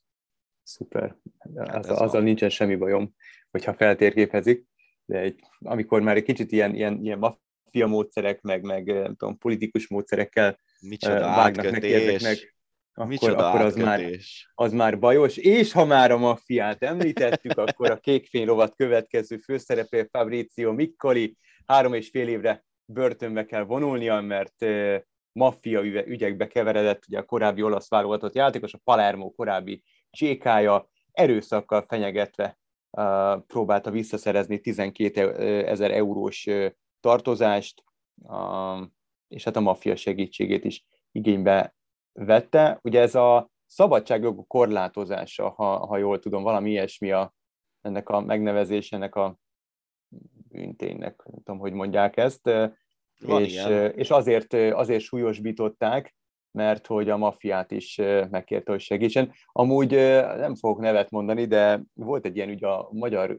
golf világában is.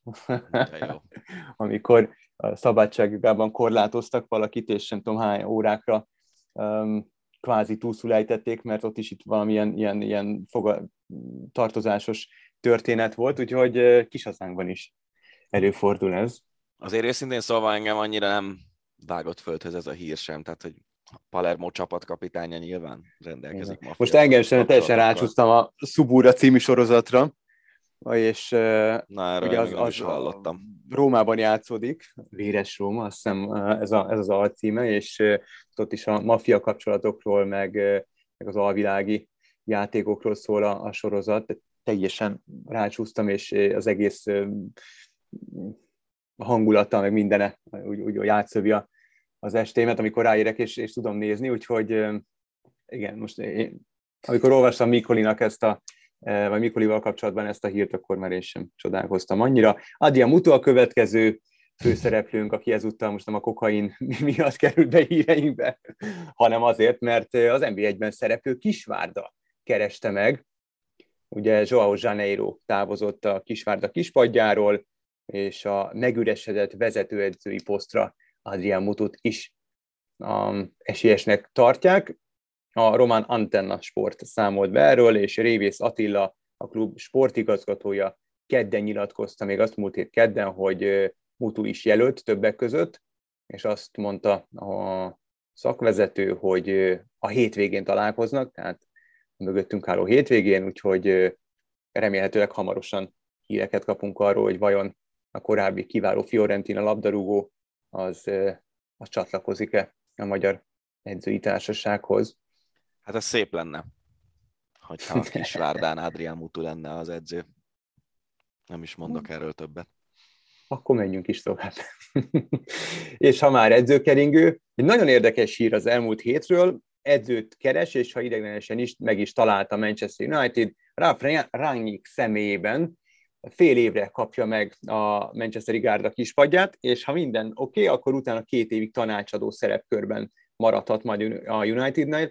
Ugye ő a Lipcsét és a Hoffenheimet vezette, mindenki Németországban csak professzorként emlegeti, mert elképesztő futballkoponyának tartják. Amúgy Angliában járt egyetemre, tehát perfekt angolból, és korábban a Milánnal is szóba hozták, és ott kvázi a labdarúgásért felelős, nem tudom, elnöknek, vezérigazolónak, bárminek tették volna meg, hogy irányítsa a foci programját ugye a Milánnak, aztán ez, a, ez a, a, az üzlet végül kútbe esett. Rányik annyit kért, hogy a videó elemzőjét hosszassa magával Manchesterbe. Hát valaki nagyon várja, Jürgen Klopp azt mondta, hogy egy rem, sajnos egy remek edző került a Manchesteri kispadra, ugyanakkor Roy Keane és Paul Merson például egy kicsit kétkedve fogadta a hírt, mi szerint lehet, hogy Rányik hatalmas koponya, de igazából sosem dolgozott sztárcsapatnál, sztárklub élén, sztárcsapat kispadján, és nagyon nagy kérdés, hogy vajon mennyire fogadják el a sztárok, vagy mennyire tud adoptálódni egy ilyen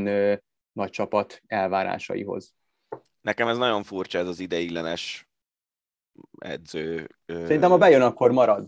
Tehát én, én úgy gondolom, hogy, hogy ez kvázi egy ilyen próbaidő. Ha bejön, amit csinál, akkor én biztos vagyok benne, hogy, hogy maradni fog. Lehet. visznek oda.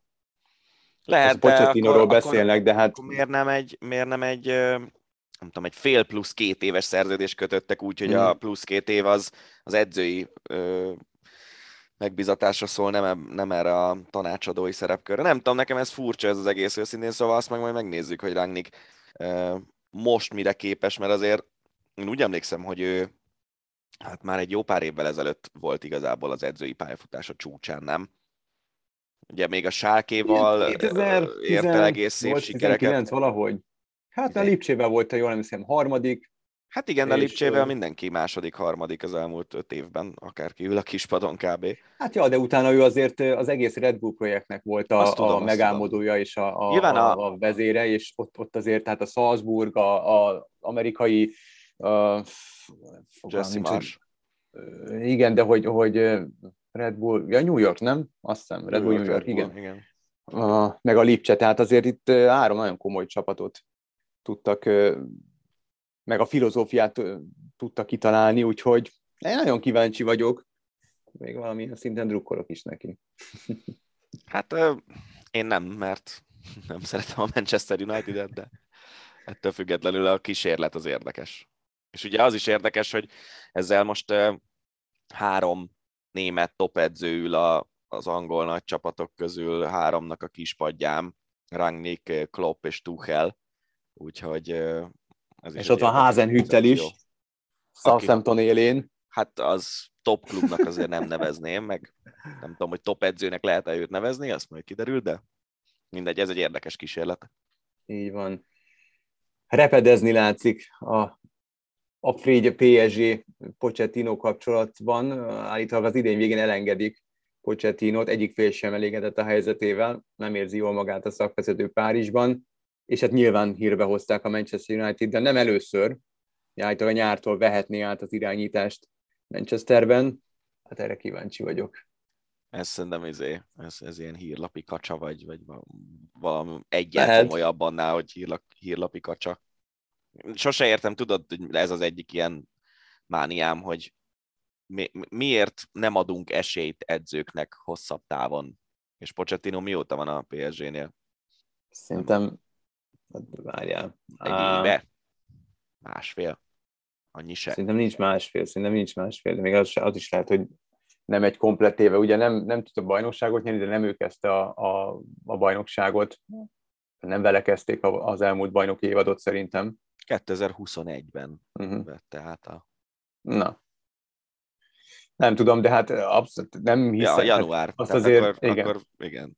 Egyébként Tehát nem az lehet viszont azt mondani, érdekes, hogy, hogy remekelnének. 18 hónapos szerződést kötött, uh-huh. tehát neki lejár a szerződés az év végén. Úgyhogy Igen, meg állítólag szállodában lakik a mai napig, nem költözött oda hozzá a családja, úgyhogy, meg hát nem is annyira meggyőző a PSG szereplése, de tök érdekes egy beszélgetést láttam, talán Jamie Carragher volt az, igen, amikor egy, a legutóbbi BL forduló után mondta, hogy a mai labdarúgásban egyszerűen egy csapat nem bír el három kvázi utazót, és itt nyilván Neymarra, Messire és, és Mbappé-ra utalt, akik, akik egyszerűen nem mennek vissza védekezni, nem, tehát a mai, mai labdarúgás nem bír el három ilyen, az túlzás, hogy alibizőt, de olyan játékos, aki csak a, csak a támadással foglalkozik, és, és olyan érdekes, hogy nyilván nem fogunk a PSG játékába, meg a filozófiába belemenni, de, de szerintem ez is benne van, hogy nem jönnek úgy az eredmények, nem dominálják a francia bajnokságot, a BL biztos, hogy nem nyernek, Hmm, várjál. Én szerintem ez a... Nem Bármiben lehet. fogadok veled. Bármiben fogadok, hogy nem nyerik meg. Nem tudsz Jó. olyat mondani. Jó. lehet, hogy tudsz, de... de... Úgyis sörben fogunk fogadni. Oké. Okay. A múltkor említetted azt a marha drága sört. Hát figyelj, kettőt veszek neked, hogyha megnyerik a pl nem, hiszem, hogy, nem hiszem, hogy azt választanám egyébként, de mindegy. Kizár dolog, hogy BL-t nyernek.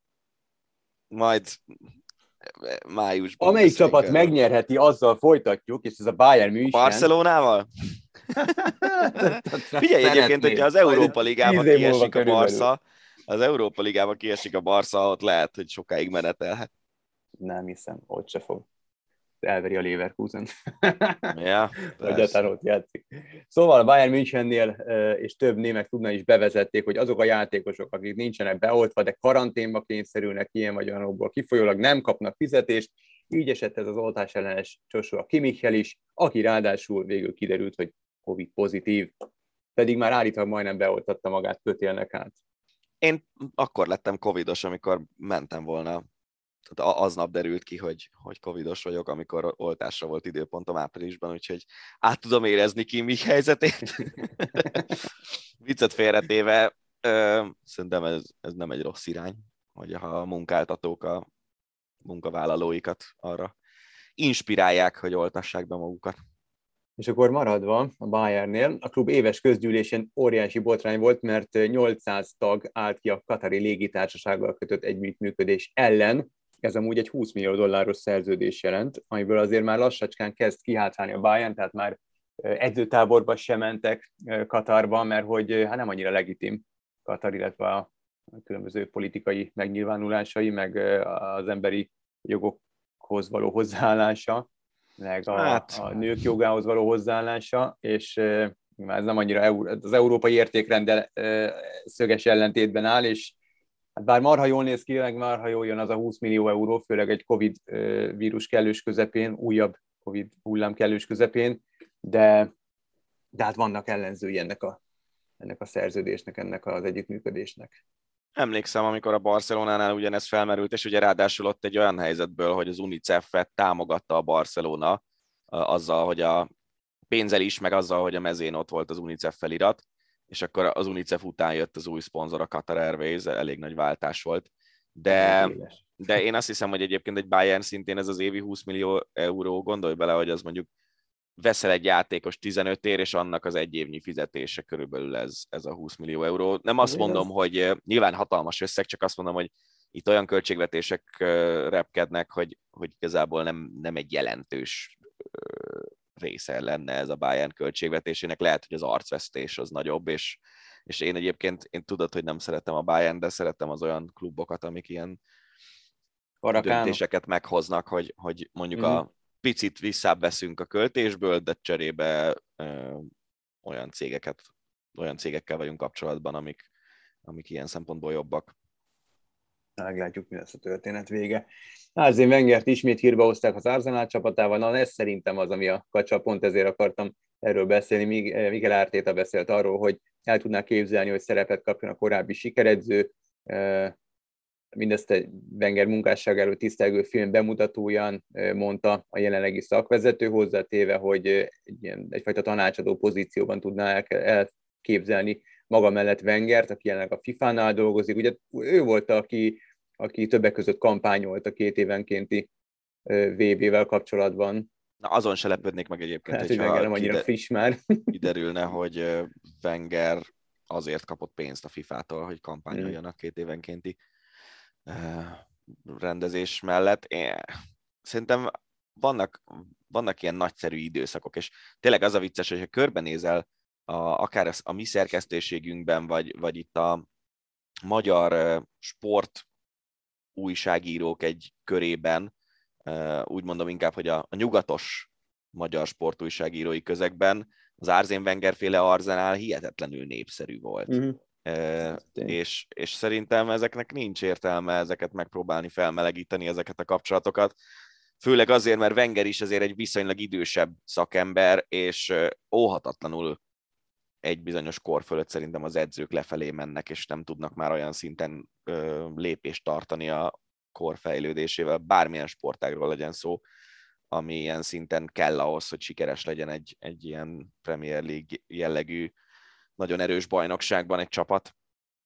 Így van, és maga Wenger volt az, aki a napokban azt nyilatkozta pont, hogy, hogy egyet sajnál, hogy, hogy ennyire túlhúzta ezt az uh-huh. egész általános történetet. Azért húzta túl nyilván, mert imádta a klubot, imádta a filozófiát, és, és otthonra talált az Arsenal személyében, de, de hogyha mostani eszével visszagondol, akkor, akkor hamarabb kellett volna felállni, és ki kellett volna próbálnia magát valahol máshol. Ugye én sem hiszem, hogy ez... És az a vicces, hogy ugye óriási fröcsögés volt, hogy Wenger out, már fejét ja, követelték ja, a szurkolók, igen. aztán azóta mindenkinek a fejét követelik, aki azóta megfordult a csapatnál.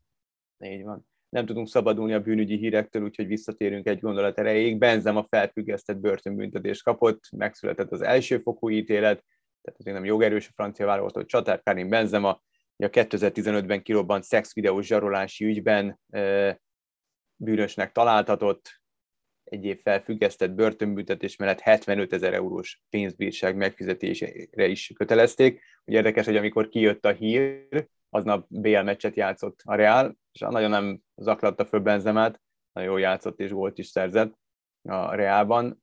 Ugye ez a Valbuena val kapcsolatos ügy, uh-huh. ami, amit sokszor beszéltünk róla, és mai napig nem tudom felfogni, hogy Benzema, hogy vállalhatott bármiféle szerepet ebben az egészben. Én... Kíváncsi vagyok, mi lesz a másodfok. Hát egyrészt, másrészt meg én, én ezekben a hírekben tudod, mit nem tudok hova tenni.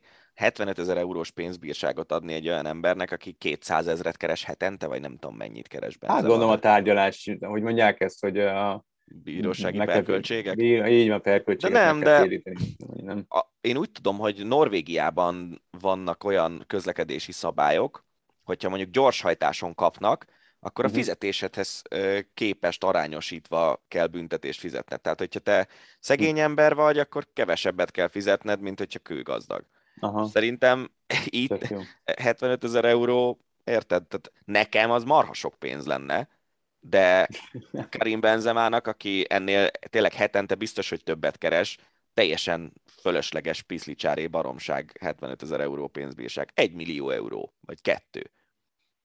Hát igen, az egy év Legalább tényleg érezze meg. Érezze uh-huh. meg. Szerintem annak van értelme. Igen, igen. Tegnap szerkezgettem itt bent a, a szerkesztőségben, és Twitter kidobta ezt a hírt, és gondoltam, hogy beszéljünk róla. Nem minden nap jelentek játszottak le a Norvég labdarúgó bajnokság 28. fordulójának vasárnapi mérkőzésén, a Christiansund Viking összecsapáson, találkozó 90.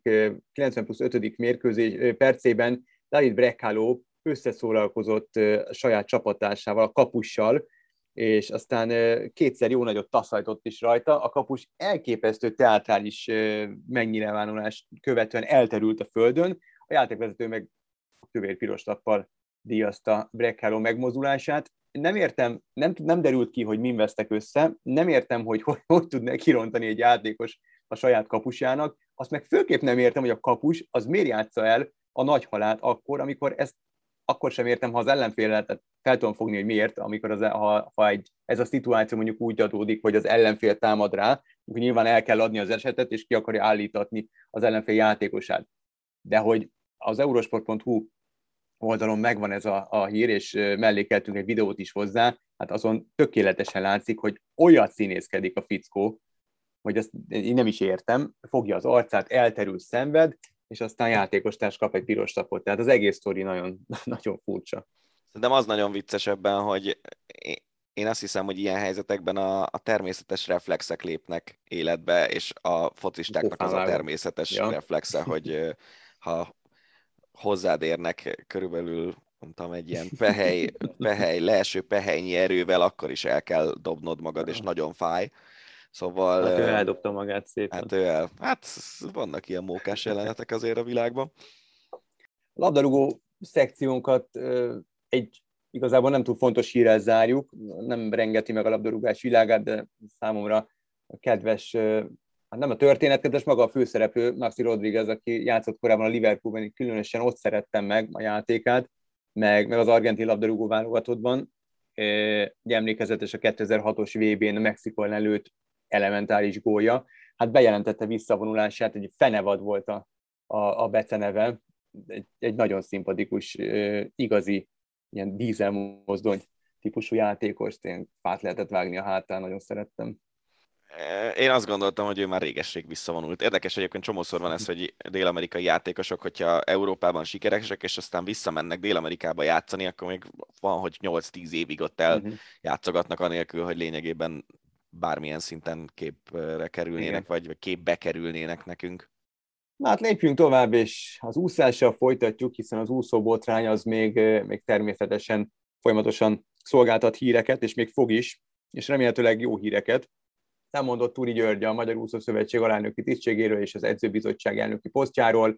Ugye Cselászó interjújával kezdődött az úszóbotrány, az követően egyre több korábbi és jelenlegi úszó állt ki a nyilvánosság elé, meg, meg nem ismert egykori úszók is kiálltak a nyilvánosság elé, és mesélték el, hogy hogyan viselkedett velük Túri György, milyen brutális módszereket alkalmazott, akár testi vagy lelki fenyítés szintjén. Túri nyílt levelet írt, és magyarázta a lemondását. Az egyik legerősebb sor a levélből az, amikor azt írja, hogy az ő lelki ismerete tiszta. Hát én azt hittem, hogy ott, ott leesik a lánc komolyan. Milyen lelki ismeret, basszus, de komolyan. Hát el tudom képzelni, hogy ő ezt valóban így érzi egyébként. De szerintem tényleg erről a témáról múlt heti adásban mindent elmondtunk, amit Így lehetett, meg el kellett, úgyhogy örülök, hogyha az ilyen alakok eltűnnek a, a sportból. Lépjünk is tovább. Egy szomorú ír, 79 évesen elhunyt az alakulatot megalapító Sir Frank Williams, ugye a Williams Forma 1-es istáló atya, aki korábban maga is autóversenyző volt, több mint 50 évig szerepelt csapatfőnökként a Forma 1-ben. Tavaly visszavonult, 7 egyéni és 9 konstruktúri VB címmel, valamint 114 futamgyőzelemmel a háta mögött intett búcsút egy évvel ezelőtt a Forma 1-nek. Én csak azt sajnálom, sajnálom. Hogy, én azt sajnálom, hogy, hogy az élete utolsó éveiben egy ennyire szenvedő csapat viselte az ő mm-hmm. nevét, mert hát én ugye, amikor elkezdtem Forma 1 nézni, ilyen 92 környékén, akkor a Williams megkerülhetetlen tényező volt, sőt, én kim voltam a 92-es Magyar Nagydíjon, ahol aztán Mansell ott lett világbajnok, ha jól emlékszem, és Patréze a másik Williams, meg valami őrült nagy fölénnyel nyerte meg azt a futamot, vagy vezetett nagy fölénnyel, és aztán elfüstölt alól a kocsi, valami ilyesmi, nem emlékszem már nyilván, azért már majdnem 30 éve volt. De a, akkoriban tényleg a Williamsek szinte a, a legjobb, vagy az egyik legjobb autók voltak a mezőnyben, és, és tényleg azért az elmúlt évek azok nem arról szóltak, hogy a Williams nagyon jól versenyzett volna. Hát nem igazán. Igen. Uh, Babos tíme a Instagram oldalán találtam egy nagyon érdekes, hát igazából nem hát érdekes, de szó negatív értelmében egy nagyon elgondolkodtató és szomorú posztot, a, amit Timi tett ki ugye az Instagram oldalára.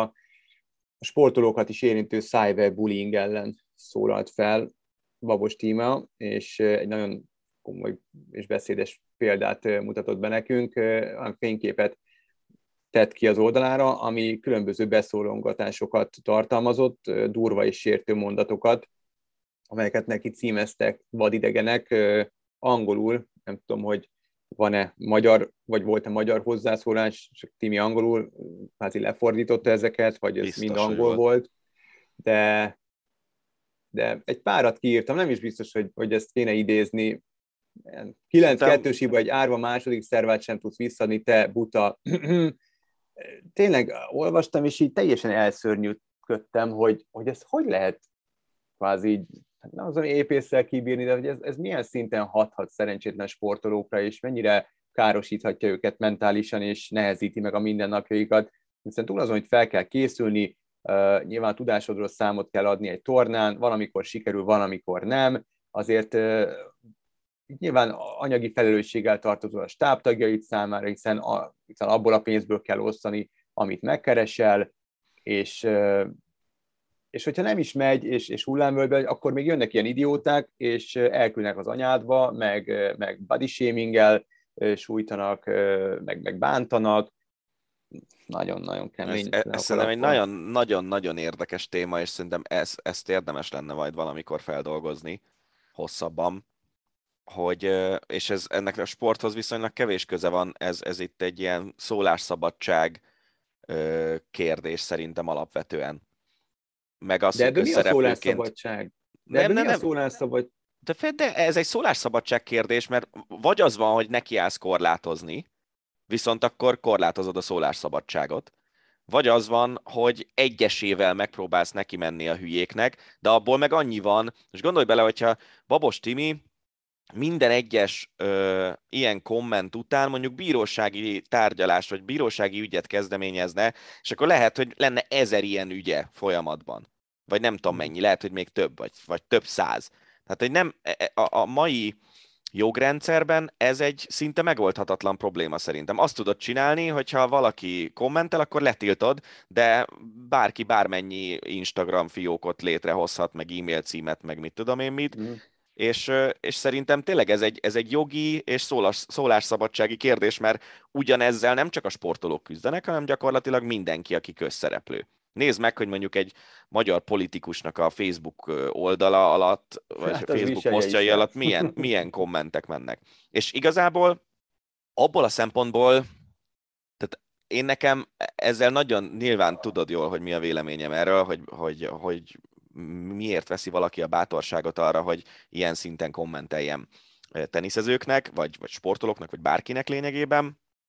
De egy, egy oldala van a dolognak, amit szerintem egyébként szintén érdekes lehet felvetni, akár majd jövő héten, hogyha összejön az interjú Dénes Ferenccel, hogy a magyar állampolgár, aki befizeti az adóját, és abból az adóból támogatjuk a magyar sportolókat, egyfajta ilyen gazdasági tranzakció ez lényegében, tehát mit tudom én, én egy forinttal benne vagyok abban, hogy Babos Timi felkészülése az jól sikerüljön, és nyilván, hogyha egy cégről lenne szó, akkor mondjuk a befektető elvárhatja azt a, a cégének a munkavállalóitól, hogy jó munkát végezzenek, és azért mondom, hogy ez egy teljesen eltúlzott példa, uh-huh. csak, csak ez az egy oldala van szerintem ennek a történetnek, ahol a magyar állampolgár valamilyen szinten jogosan kérheti számom az állami támogatott sportolóitól azt, hogy a támogatásért cserébe jó teljesítményt nyújtsanak. Nyilván nem abban a stílusban, hogy,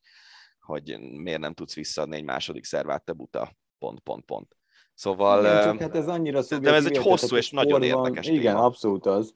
Abszolút az, és, és, és bírjuk Dénes Ferenc ígéretét, tehát jövő héten erről akár beszélhetünk is a neves sportközgazdásszal, ugyanakkor tehát elvárni egy sportolót, tehát én biztos vagyok benne, hogy Babos Tima mindent megtesz azért, hogy jó eredményt érjen el, aztán vagy összejön, vagy nem, mert ez sport. Tehát ez, ez nem, tudom, nem is tudom mihez hasonlítani, tehát ez, ez sajnos nem, nem tuti.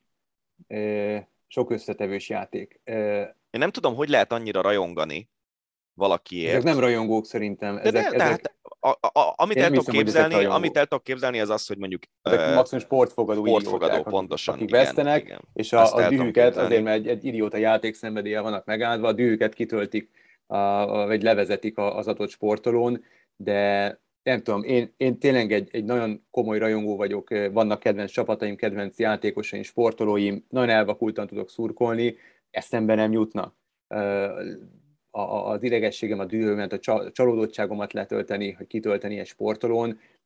Nem tudom, tehát tényleg ez egy nagyon hosszú történet, nagyon hosszú sztori, nagyon érdekes történet, és erről beszélni fogunk. Még azt is el tudom képzelni, hogy megkeresem a most témát, hát ha hajlandó lesz és kedve lesz erről beszélgetni velünk.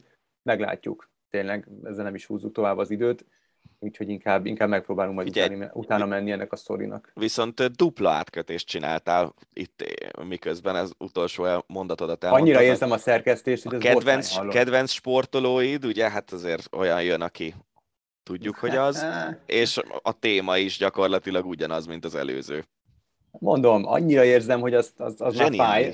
Zseniális. LeBron James kivezettetett két szurkolót az Indiana Pacers elleni Lakers meccsen, az ok, hogy állítólag, ezt kétszer aláhúzom, mert nem tudjuk, hogy én legalábbis a mai napig nem tudom, hogy konkrétan elhangzottak-e ezek a, ezek a bántó kifejezések. Szóval állítólag a két szurkoló megfeledkezett magáról, a trash talk, ugye benne van ebben a bizniszben, de ők állítólag túllőttek a célon azzal, hogy azt kiabálták LeBron James felé, hogy bárcsak Brony, ugye ő, Brony a, a, az idősebbik gyereke, fia LeBron Jamesnek, is meghalna egy autóbalesetben, illetve remélem elkapod a Covid vírust.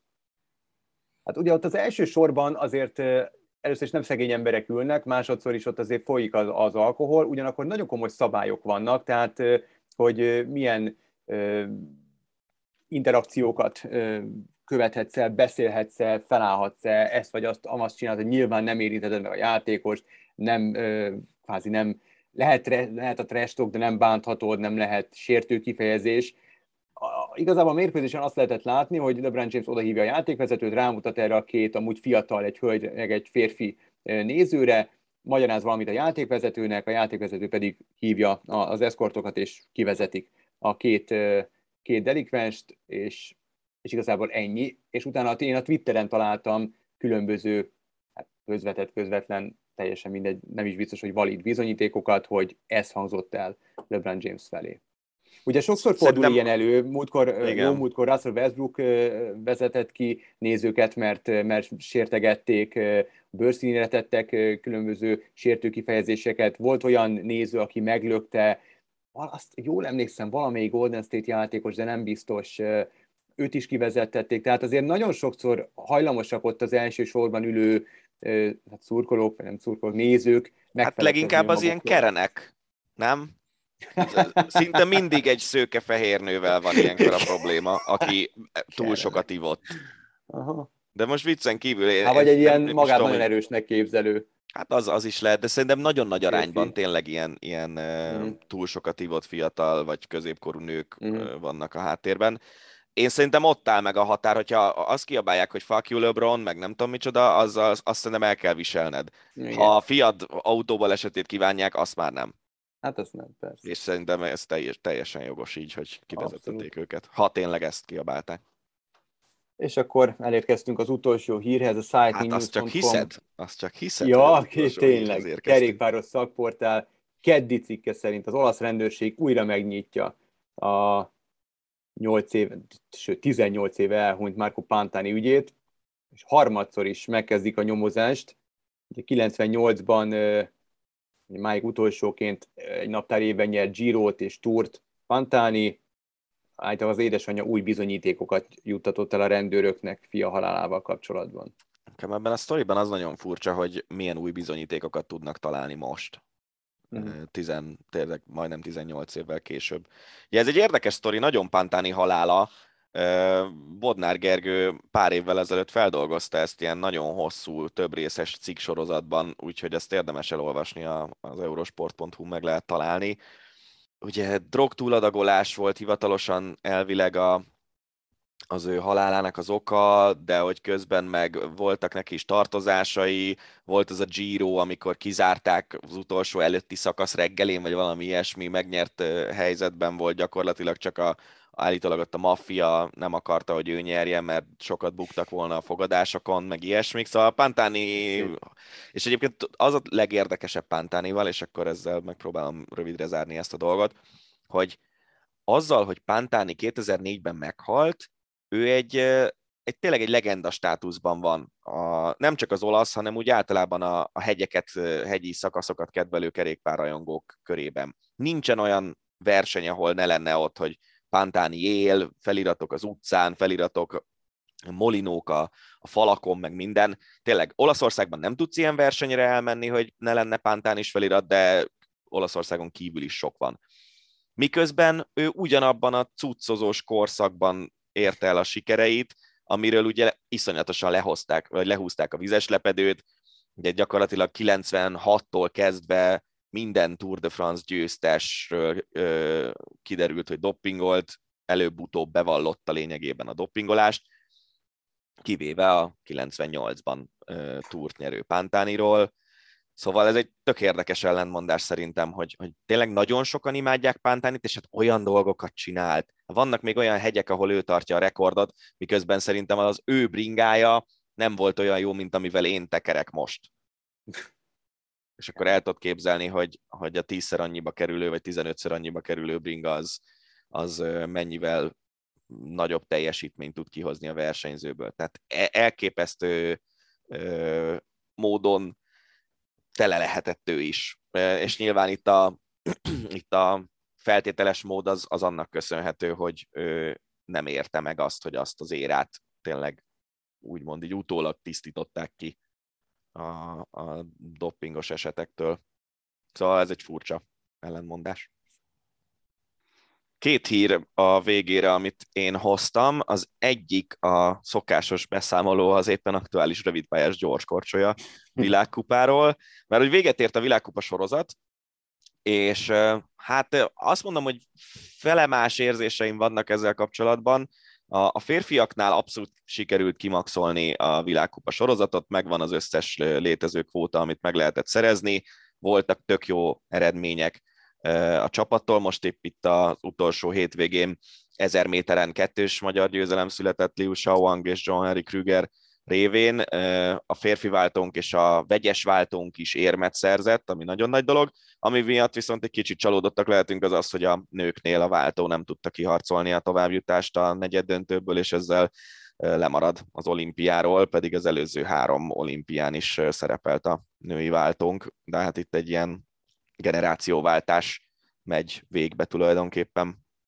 Számomra elképesztő, hogy egy ilyen pici ország amely a téli sportok tekintetében nyilván messze nem tekintető nagyhatalomnak, és tudom, hogy mennyi pénzt fordítanak a, a gyorskolcsajázásra, vagy a rövid pályás gyorskori, gyorskorira, de akkor is elképesztő, hogy ilyen sikereket érünk el. És igazából, tehát hogy mondjam, a, az, hogy, hogy a labdarúgással kapcsolatban mindig azt mondom, hogy mintha vizet öntenénk a Dunába, tehát kvázi elherdáljuk azokat a milliárdokat, nem azzal van, azzal is van gondom nyilván, hogyha a közpénz elveszti a közpénz jellegét, és, és ide-oda dobálják, de ha, tehát a, a, a, a gyorskocsajázók példája is azt mutatja, hogy lehet jól felhasználni ezeket az irgalmatlan pénzeket, és lehet eredménycentrikusan működtetni egy szövetséget, és abból eredményesen gazdálkodni, és eredményeket felmutatni. És igazából, hogyha ha nem úgy vonják el a pénzeket, nem olyan oldalról vonják el a pénzeket, amelynek létfontosságú,